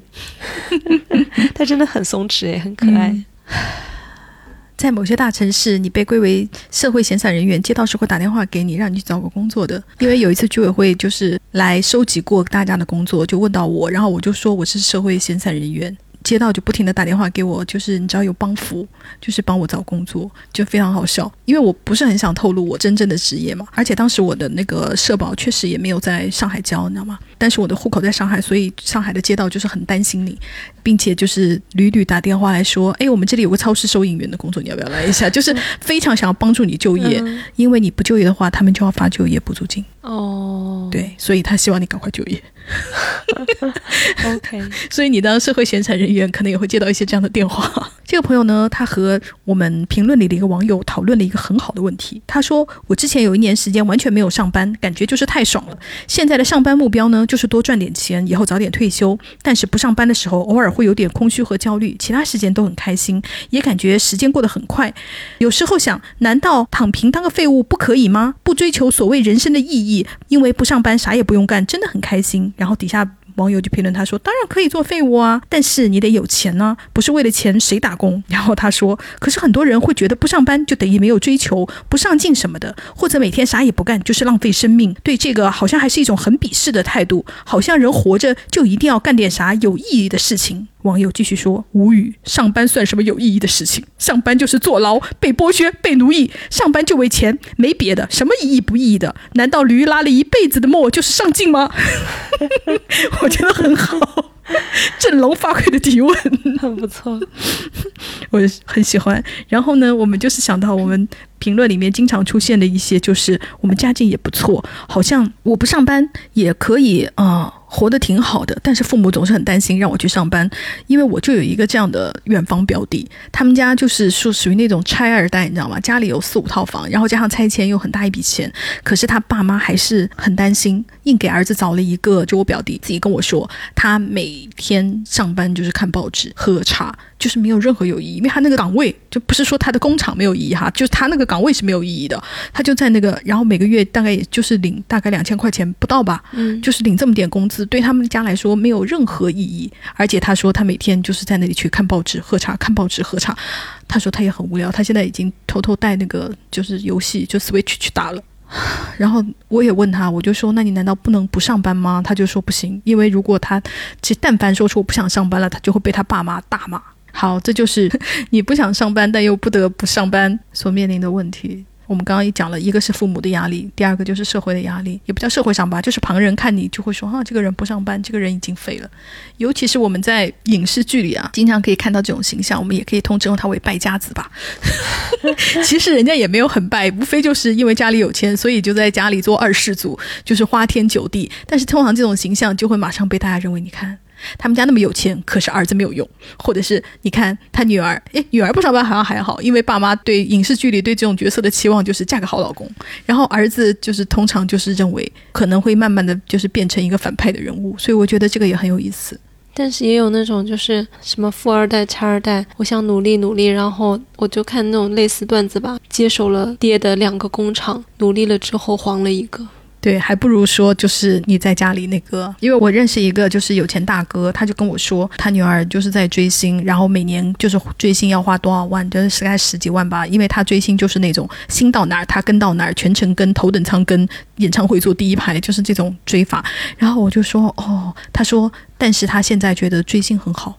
为什么呢？因为这个钱，他说能花多少，也就几十万。他说他另外一个朋友的儿子买一辆跑车就几百万。他说这样比起来，我女儿很省钱，就是属于这种。我想说，哦，也不是没有道理。他说，而且买了跑车，你要出去炫吧，你炫了以后，可能就要去跟朋友喝酒吧。喝了酒以后，你看要是酒驾，哈，车毁人亡更可怕。然后那个大哥就是说的，说我女儿只是追个星而已，非常的好了。嗯。不同的爹妈的期望和角度真的不一样。嗯，你看这个大哥跟跑车男一比，又觉得很宽心。那种一定要小孩去找个班上上的，那让他们和什么比，他们会感到宽心呢？我也不知道，可能跟找不到工作的人比吧。我就想，可能就是咱这儿所有人都在追求做一个有单位的正经人，你但凡不符合这个，可能就永远都不会宽心的。对，而且我觉得还有一种哈，就是你知道，爸妈在跟别人介绍你的时候，他难以启齿说他没有工作，他在啃老，就是这句话，爸妈是就是说不出来。哪怕你在一个，比方说就像街道啊，你拿个一千块钱的工资，爸妈也是，就是至少跟别人讲的时候，就是爸妈面子上挂得住。我觉得这个也是他们的社交，爸妈的社交需求，就是你不能给我丢脸，可以就是实际上，比方说你一个月赚一千块钱，可是你一个月可能要消费五万都没关系。而且我在想，是不是跟我们这种就是集体主义的这个东西是有关系的？我们是无法接受个人独立存在于你不从属于任何一个集体单位。然后呢，一旦你有一份工作，就意味着你从属于一个某一个单位嘛，某一个团体嘛，那你就是一个有归属的人，你不是一个孤零零的一个人。我觉得就是因为在咱们中国，就是集体主义，它毕竟还是一个就是非常主流的一个。普通人，大部分人都是认同这个东西的，这也是一种普遍的心理状态吧。你可能很难，就是说，啊，我一个人单干也挺好的。嗯，我觉得还有一个就是，咱们这儿有一个特别特别的词，就是每个人都在衡量，就是我们要做一个有用。嗯，当你没有工作，通常就会被父母或者社会认为你没有用，你是一个废物，这就不行。这个从社会道德上就要批判你，你知道吧？你这躺平什么意思啊？啊，你摆烂什么意思啊？那年轻人你要振奋呐！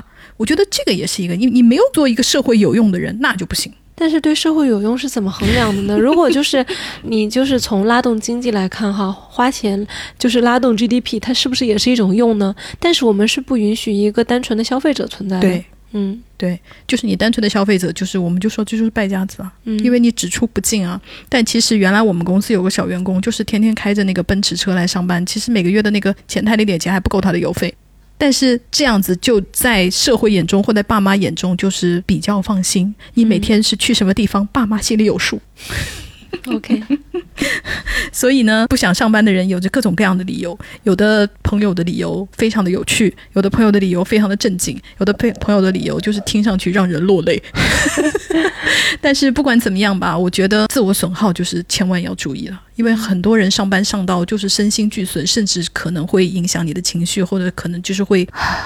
过于严重，可能会生病啊！不管是生理上的还是精神上的，我觉得就是为了上班到了这个地步，真的就你要停下来好好考虑一下了。嗯，没错。但还有一些朋友说的也是非常现实的问题，就是我不上班的话，我就没有钱。然后，如果不是为了这点钱，谁愿意坐在这里上班呢？这也是我们每个人就是面临的问题，就是没有钱，确实没有办法。再不喜欢的班，再痛苦，再内耗，你可能还是要先上一上。